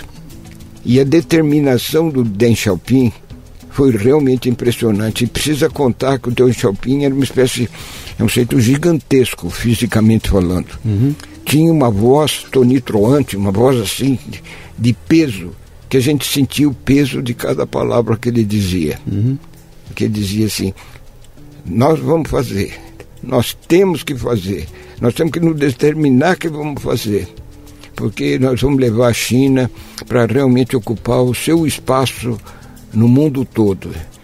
E olha, se nós olharmos hoje, a China está ocupando Mas ela fez, espaço. doutor, fez a lição. Ela... Todo...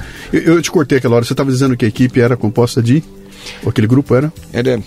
Tinha italiano, tinha inglês, americano, tinha, é, tinha um, japonês e assim por diante. Tinha uhum. as pessoas as mais variadas. Como o Peter fez para escolher, eu não sei. Uhum. Mas foi muito gozado num certo momento da reunião. O Peter cochichou para mim e olhou e falou: Já viu? Esses caras todos estão vestindo a túnica do Mao Tse Tung, aquela túnica verde acinzentada. Note que, que eles têm quatro botões em cada túnica. Já imaginou se a gente convence esses caras a fazer um quinto botão? A China com um bilhão e meio de habitantes, vamos fazer uma fábrica de botões na China. É, eu fiz uma força enorme para ele ir na frente não começar a rir, Sim. porque eu estava na frente daqueles caras todos, tá? Aqueles eh, 800 pessoas lá, 800 eh, dirigentes do partido e Uhum. do próprio eh, do próprio Deng Xiaoping. Eu não podia rir, né? Então eu fiquei quase afogado ali com Uhum. o Peter. Olha que história, que história impressionante. Eu não consigo imaginar o que seria um convite desse, o que seria estar numa situação dessa, e depois voltar e ver eles. Quer dizer, deve ter, o Peter deve ter feito um plano, deve ter apresentado Não, nós um- um, projeto né, para Nós eles. fizemos um plano, sim, claro. É, e eu próprio sugeria que o Peter fortemente, evidentemente precisou fazer força, porque ele era fã disso, de dizer o seguinte, os chineses têm que aprender a vender. Uhum.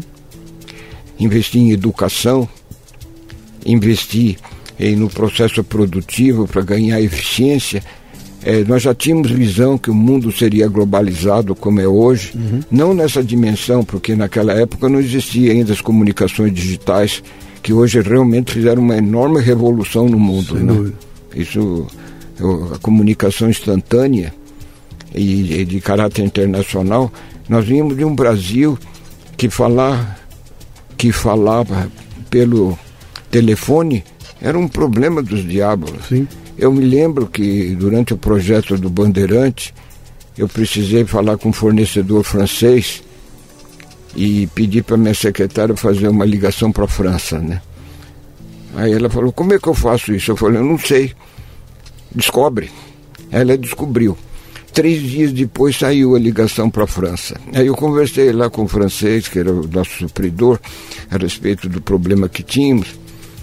Aí quando eu desliguei o telefone, minha secretária falou, por que, que o senhor falou no telefone? Eu falei, falei com o fornecedor lá francês. Ela falou, não, não precisava falar pelo telefone, pelo que o senhor gritou, eles ouviriam daqui. Daqui. Para quem hoje pega um WhatsApp aqui, manda um WhatsApp para a China Pra e conversa China. no celular, filmo aqui e manda para o celular, é uma, é uma coisa impressionante. É, né? agora, recentemente, me pediram para ajudar um brasileiro a ganhar uma bolsa de estudo lá na Universidade Cornell dos Estados Unidos. Eu mandei um e-mail para ele às, sete, às 8, 9 horas da manhã.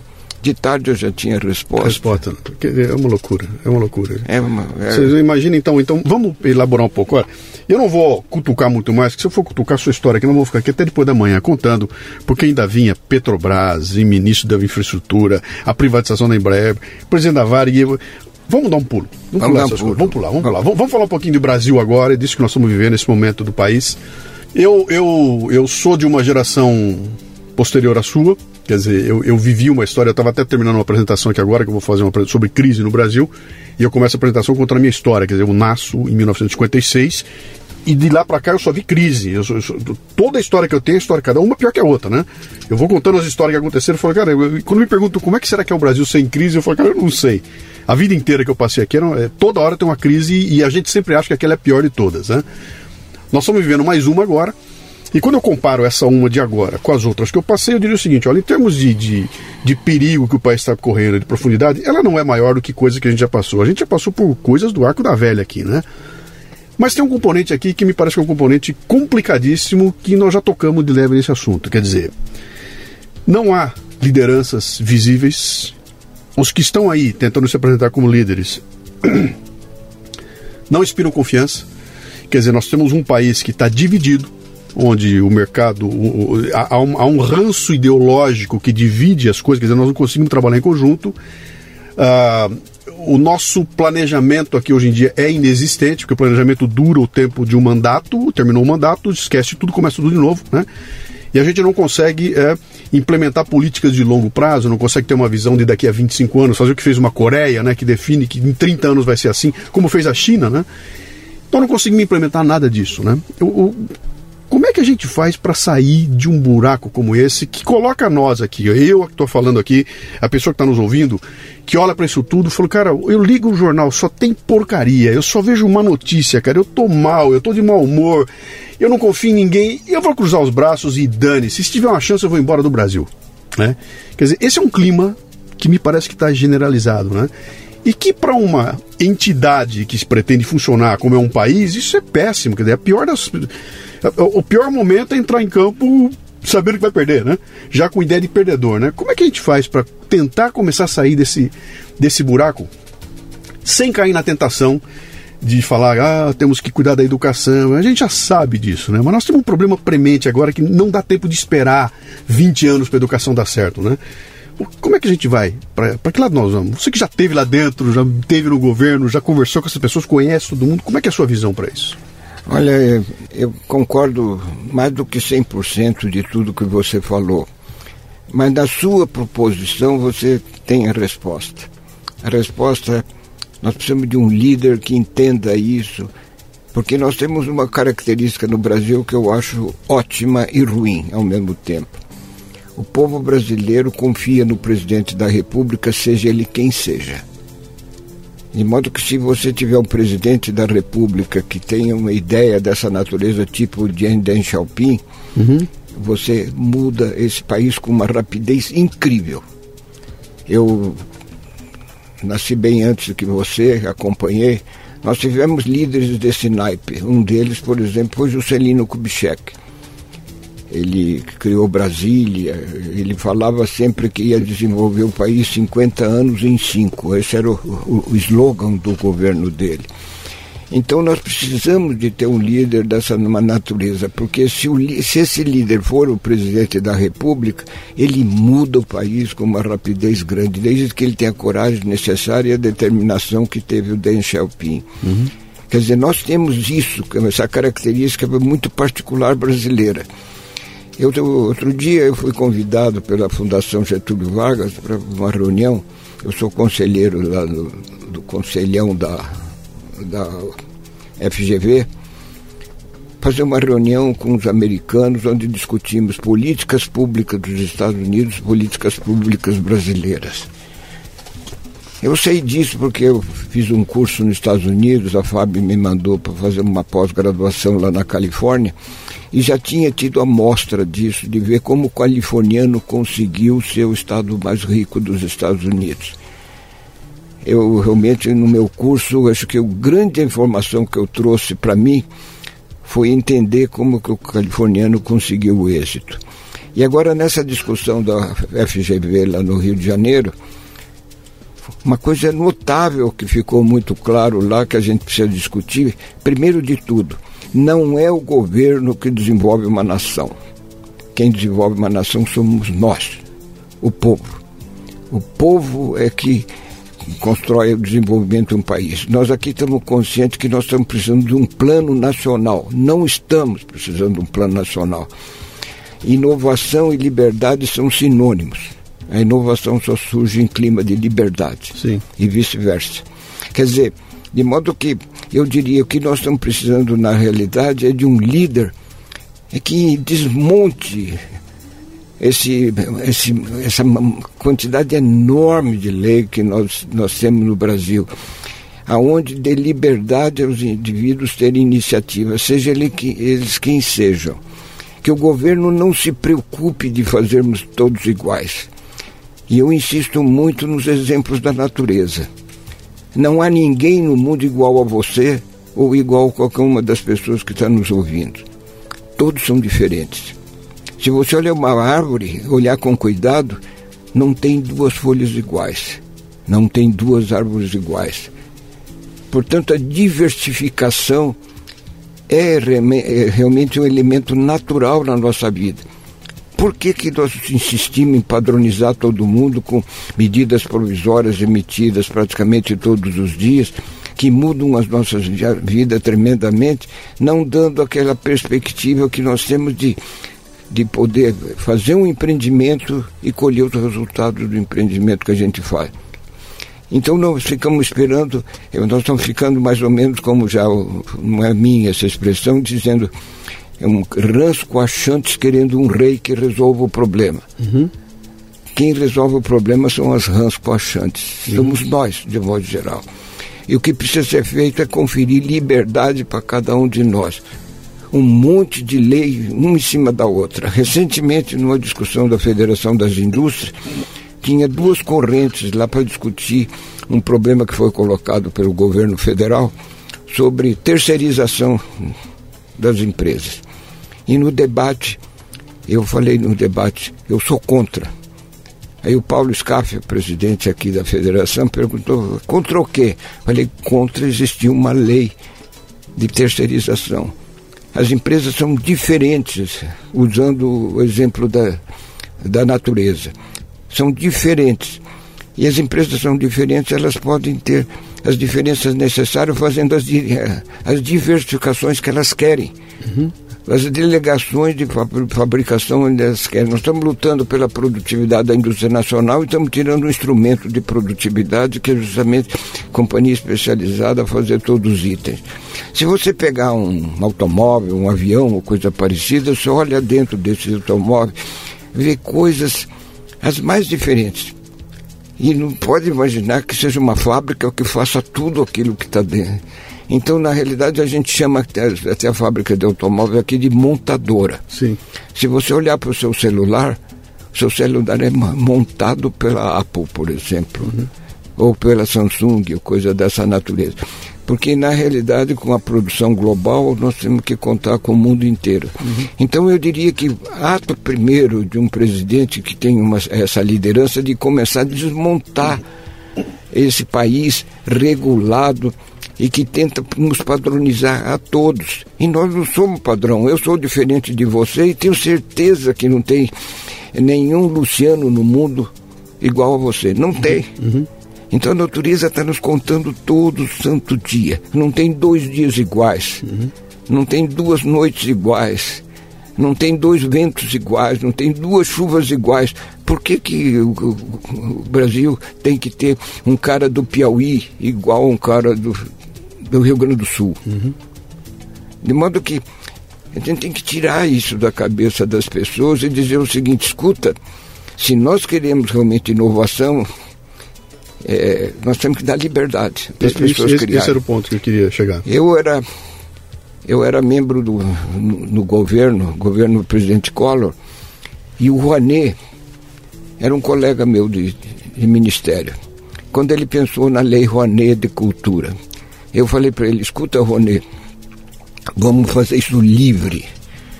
Vamos dar uns incentivos para a cultura e não colocar nenhum conselho para julgar se a cultura que é proposto por um cara lá de Santa Catarina é, interessa ou não. Por quê? Por que colocar isso? Porque não coloca incentivos abertos, como é o caso dos americanos, né? Uhum.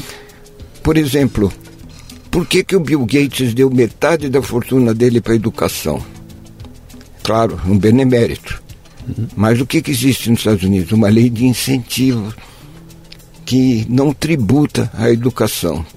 Se você olhar no Brasil hoje, você vê tributação para tudo e cada vez querendo tributar mais. Quer dizer, outro dia, numa discussão com uma grande autoridade aqui do Brasil, não vou citar quem foi, ele falou: qual a excusa que o senhor me dá de pegar dinheiro público e dar para uma empresa privada. Eu falei, primeira escusa, governador, é que não existe dinheiro público. Existe dinheiro do público. Sim. O governo não cria dinheiro, ele gasta o dinheiro e esse dinheiro é nosso. E ele tem que prestar conta de cada centavo desse dinheiro que ele nos toma sob o nome de imposto. E, no entanto, nós estamos vendo aí o quê? Qual é a raiz da nossa crise aqui? A raiz da nossa crise é que está, tá, vamos dizer, encolhendo a indústria, está encarecendo o país, está impondo uma inflação que nós não tínhamos aqui no Brasil. Para quê? Para ajustar as contas do governo que gasta mais do que ele devia ter, gastar. Olha, Cícero, há mais de dois mil anos, disse Ninguém pode gastar mais do que recebe, porque senão quebra. Uhum. Quer dizer, então é exatamente isso. Quer dizer, nós hoje temos que revisar todos esses nossos pensamentos. Agora, como? Eu vejo que sob a liderança de um homem, eu não estou chamando esse sujeito de liberal ou de, vamos dizer, de comunista ou coisa, não estou chamando de nada, não quero ver. Mas é simplesmente um sujeito que devolva o país ao, ao brasileiro. Uhum. Ainda não foi revogado o parágrafo único do artigo 1 da Constituição que diz todo o poder emana do povo. Também não foi revogado o artigo da Constituição que diz que nós somos uma república federativa. Então, nem, vou dizer, o poder não emana do povo hoje, emana do governo federal. E nós não temos uma república federativa, mas nós temos uma república federal. Sim. Comandada por Brasília. E comandado pelo Brasil, por Brasília é, é ditatorialmente, porque Sim. não consulta a população para absolutamente coisa nenhuma. Quer dizer. E quando consulta, se não der o que eles querem, eles vão contra e, e dão um jeitinho de não fazer. Exatamente. Né? então, fazer. o que nós estamos precisando fazer aqui no Brasil hoje é fabricar líderes. Eu tenho insistido na minha universidade, hoje eu comando uma, uma organização que tem 80 mil alunos, levar para os nossos estudantes. Falei, não sei se eu posso dizer, falar alguma coisa em nome da minha geração mas em nome de minha geração, eu peço desculpas a vocês jovens, vocês que são jovens de hoje, por favor, mudem isso. Porque se vocês mudarem isso, nós vamos ter uma população feliz, é, é, crescentemente rica, com melhores condições de vida e com todas as necessidades que vocês clamam hoje, que muitas vezes são direitos adquiridos ou coisa dessa natureza, vocês não vão ter que ter direito adquirido na acepção que nós temos hoje do nosso funcionalismo. Vão ter direito adquirido porque vocês compraram esses direitos com o recurso que vocês ganharam de um país livre, onde você pode fazer o que você deseja e não fazer o que o país deseja. Uhum. Evidentemente, o problema hoje é extremamente complexo, porque se olha no, uh, os, os radicais que estão surgindo no mundo hoje, falando em Estado Islâmico e tudo esse, esses negócios derivam exatamente desse problema de os governos acharem que pode controlar cada cidadão. Eu quando estava no ministério, muitas vezes eu vetava uma redação de uma lei qualquer que passava pela minha mão e dizendo que eu não queria que o meu ministério controlasse cada cidadão. Ao contrário, eu quero dar liberdade para o cidadão fazer o que quiser. Se porventura ele falhar nesse, nesse processo, aí nós temos polícia, temos é, o, o poder do Estado para intervir, coisa dessa natureza. Mas, pelo amor de Deus, não presuma que as pessoas são desonestas. Está escrito na Constituição também que a nossa presunção seja de honestidade. Sim. A primeira acusação que você sofre, você tem todo o direito de defesa, porque a presunção é que você é um cara honesto. Uhum. A sociedade é que tem que provar que é desonesto. Agora, não cabe ao sujeito provar que ele é honesto, que é o que acontece hoje, hoje no aqui, Brasil. É, eu, eu, escrevi um texto dizendo que o Brasil é uma sociedade desconfiada, né? Desconfi... Tudo é baseado é na desconfiança, é que eu desconfio todo mundo. Então esse discurso aqui não é discurso de como o pessoal chama de das elites, né? Uhum. Quer dizer, é como se elite começasse com Z, né? Sim. Mas no, na realidade não é discurso da elite, não é discurso de um liberal, absolutamente, não é nada disso. É apenas de um sujeito que acha que a liberdade é um prêmio que a natureza nos dá. Uhum. Nós não nascemos com mais ninguém, a gente nasce sozinho, na é verdade? Uhum. E vive como indivíduo. E a, e a, sua história contada aqui no Leadercast é uma prova disso. Quer dizer, todas as os momentos em que eu fiquei aqui de, arrepiado ou de boca aberta são momentos em que você me contou um lance em que cara, é, você teve liberdade de fazer alguma coisa, alguém confiou na sua, na sua honestidade, na sua competência, e com isso foi fazendo. Houve até um momento que nós paramos aqui e assim, imagina isso acontecer hoje em dia, não mais, né? Eu estou preso por todos os lados hoje, eu não consigo mais dar um passo adiante sem ter que pedir licença, pagar uma conta, pagar uma... uma... E isso intimida as pessoas, né? Dizer, cada vez mais difícil empreender no país que diz que é o país dos empreendedores, né? Não então, é. então, não, não é, não é mesmo, né? Não é. Aliás, eu, empre- eu sou empreendedor aqui por, por necessidade, porque tenho que ser, porque parece que não há outra saída, né? E quando se e outra coisa que eu quero chamar a atenção aqui, quer dizer, quando você diz que o teu discurso não é o discurso do liberal, etc e tal, é um discurso de um sujeito com 84 Quatro. anos de idade, que tem uma experiência de vida riquíssima e que assistiu países que deram certo, países que deram errado, empresas que deram muito certo, empresas que deram errado, viu os acontecimentos dentro do governo, de fora do governo, quer dizer, foi, teve dos dois lados da mesa e chegar nessa altura da vida, olhar para trás e falar, gente, o que funciona é recuperar a liberdade. Isso não é discurso de liberal, isso é discurso de experiência de vida, né? Que se, se eu olhar para isso tudo e não aprender com isso, você, quem olhou o Deng Xiaoping e falou, escuta aqui, até ontem era assim, a partir de agora vai mudar com uma, uma, uma, uma posição absolutamente pragmática, onde ele falou o seguinte, se eu não fizer assim, meus conterrâneos vão morrer de fome. Né? Exatamente. Para dar certo tem que ser desse jeito e acontece aquela revolução eh, que está acontecendo lá, né? Vamos final? Muito obrigado. Eu espero que se, se essa nossa conversa ajudar uma pessoa aqui no Brasil a se inspirar e caminhar para o sucesso, acreditando que possa ter êxito, acho que nós dois estamos bem pagos. né? Eu, eu, eu tô muito bem pago. Eu quero dizer, a você que está me ouvindo aí, morra de inveja, viu? Porque eu tô ao vivo aqui vendo essa, essa, essa vivendo essa conversa nossa aqui. Ah, quero lhe agradecer profundamente. Primeiro com orgulho de saber que veio da minha terra, respirou do ar que eu respirei, bebeu a água que eu bebi lá, né? Então talvez eu possa no futuro olhar para trás e falar, pô, eu consegui repetir um pouquinho do que o Osiris fez, sabe? Eu fiz um pouquinho do que ele fez, né? Ah, e dizer o seguinte: quem quiser entrar em contato, conhecer a tua universidade, teu trabalho, como é que como é que eu consigo encontrar o que o Osiris faz? Você tem algum site?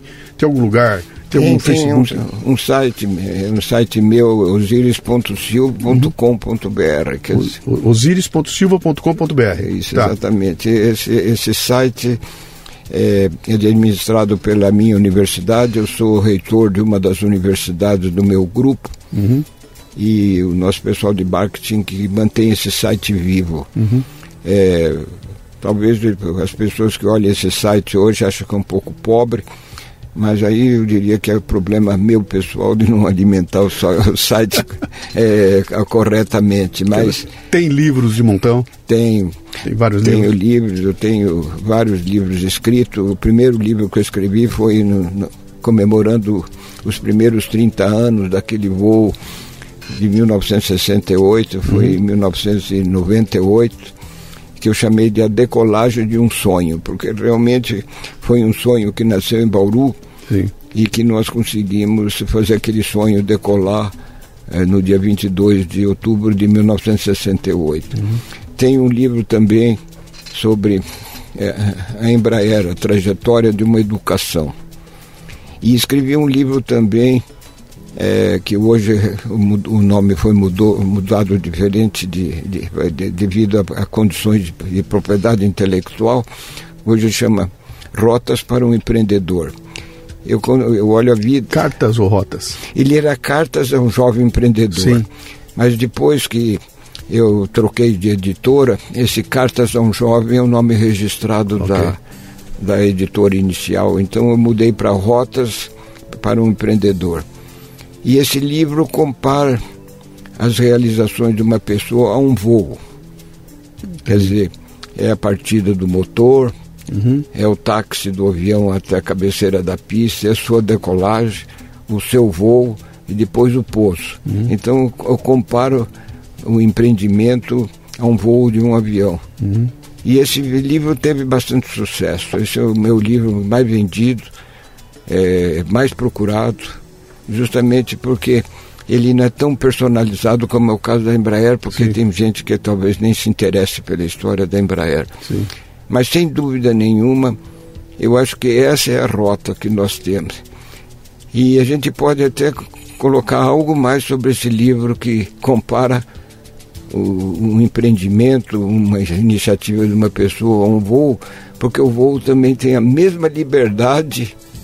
Quando a gente está voando, a gente é absolutamente livre, é independente mu- muitas vezes até do que o controle de tráfego aéreo exige que é essa mesma liberdade que é necessário para que você possa ter uma vida de sucesso. Uhum. De modo que não há substituto para essa liberdade. Eu comparo muito com uma floresta, por exemplo, que a natureza também não coloca na floresta duas árvores iguais. Uhum. Tem uma árvore frondosa ao lado de uma árvore pequena. A árvore frondosa não destrói a árvore pequena. Quer dizer, uhum. não esmaga. É, é, uma, é, um, é um negócio onde todos têm que ter igual oportunidade. Eu sou muito contrário a essa nossa ideia brasileira que todos chegam numa corrida é, na frente. Não, numa corrida, numa disputa esportiva, por exemplo, todos têm que ser levados ao mesmo ponto de partida. Uhum. E que terá algum, que, alguns que ganham. Nós vemos que, mesmo no nosso comportamento em relação ao esporte, nós batemos palma para os vitoriosos. Sim. Por que, que na vida normal nós não batemos palma para os vitoriosos? nós achamos que é o contrário. Na, né? na, vida econômica, na vida financeira das pessoas, todo mundo tem que ganhar igual, vencer igual. Uhum. E no esporte nós gostamos do cara que numa corrida de 100 metros, por exemplo, chega na frente. Chega na frente.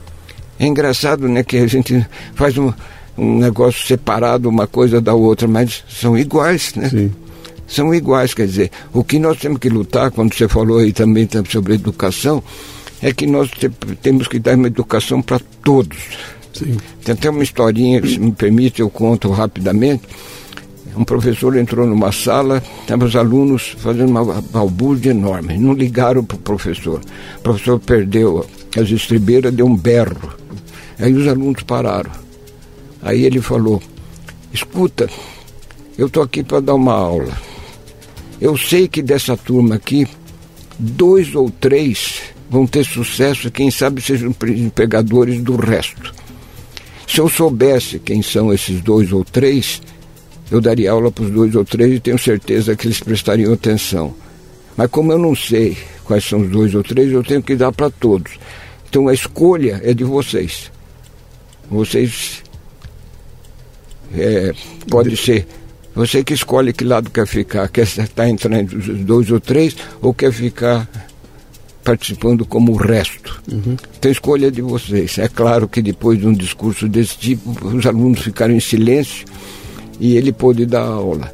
Mas olha, é exatamente isso. Quer dizer, a diferenciação, as pessoas têm que ser tratadas como diferentes, assim como o governo reconhece nos obrigando a cartão de identidade de cada um. O meu cartão de identidade não é igual a nenhum outro cartão de identidade no mundo. É, o governo aceita essa, essa diferenciação. E depois, por que quer que o meu comportamento seja igual ao do meu vizinho? Uhum. Não existe isso. Quer dizer, de modo que eu acho que a gente deve olhar para o mundo que nos cerca e compreender, né? Não existe nenhum outro planeta igual à Terra. Quer dizer, é, é tudo realmente. Sim, para... Você matou a pau quando falou que a natureza nos, nos explica, né?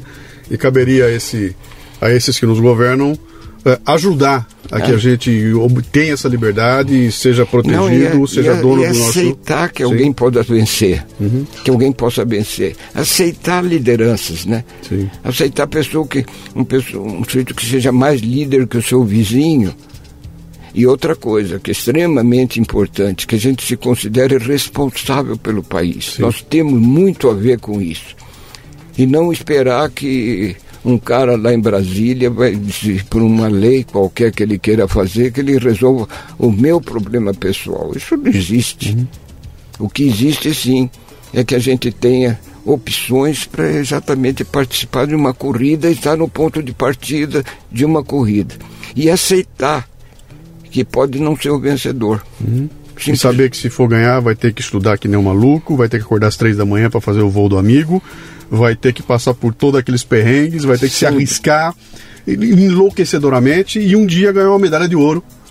Com o sujeito falando, cara, esse teu esforço aí, você é o mais velho da turma toda, mas é você que é o cara pelo teu esforço. Quando eu perguntei lá atrás, né? Osíris, você foi procurar, foi fazer um cursinho, você falou, não, velho, eu estudei sozinho, com os livros que os caras compraram na biblioteca. É, não, não podia, né, Ninguém né, vê esse volume de empenho que foi feito para conseguir o desempenho no final. Quer dizer, é muito mais fácil olhar para Osíris e falar, Osíris foi um cara que deu sorte, né? Meu amigo, parabéns. E para mim é uma honra fantástica. Essa que é, para mim, de longe, é, é, a entrevista que eu quero guardar comigo aqui no Leadercast, como sendo aquela que, que me deu mais. O que, que eu posso dizer? Mais inspiração, mais satisfação, mais tudo. E, e lhe agradeço pelo tempo que dedicou a, a mim aqui, né? Tendo, tendo o governador de manhã, tendo o japonês vindo aí, tendo o presidente, o prefeito veio aqui com o Luciano Pires falar no Leadercast. Muito obrigado. Eu que agradeço e, e um abraço aos nossos conterrâneos. Oh, né? o velho Luciano Pires, meu pai. numa Bauru, que eu tenho certeza produziu várias pessoas, como você alinhou no começo do programa. Sim. E que continue produzindo mais, né? Perfeito. É o que eu desejo fortemente. Muito obrigado. Obrigado.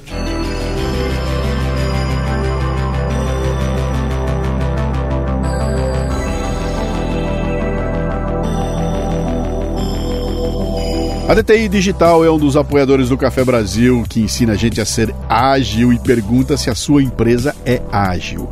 Olha, cada empresa tem que descobrir um caminho para ser ágil. Não tem um modelo, um jeito único de ser, mas existem princípios.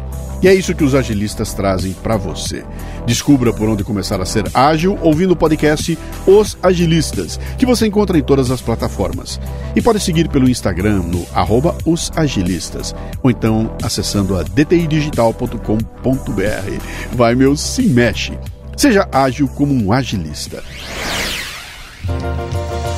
Vamos, filhos altivos dos ares, nosso voo ousado alçar.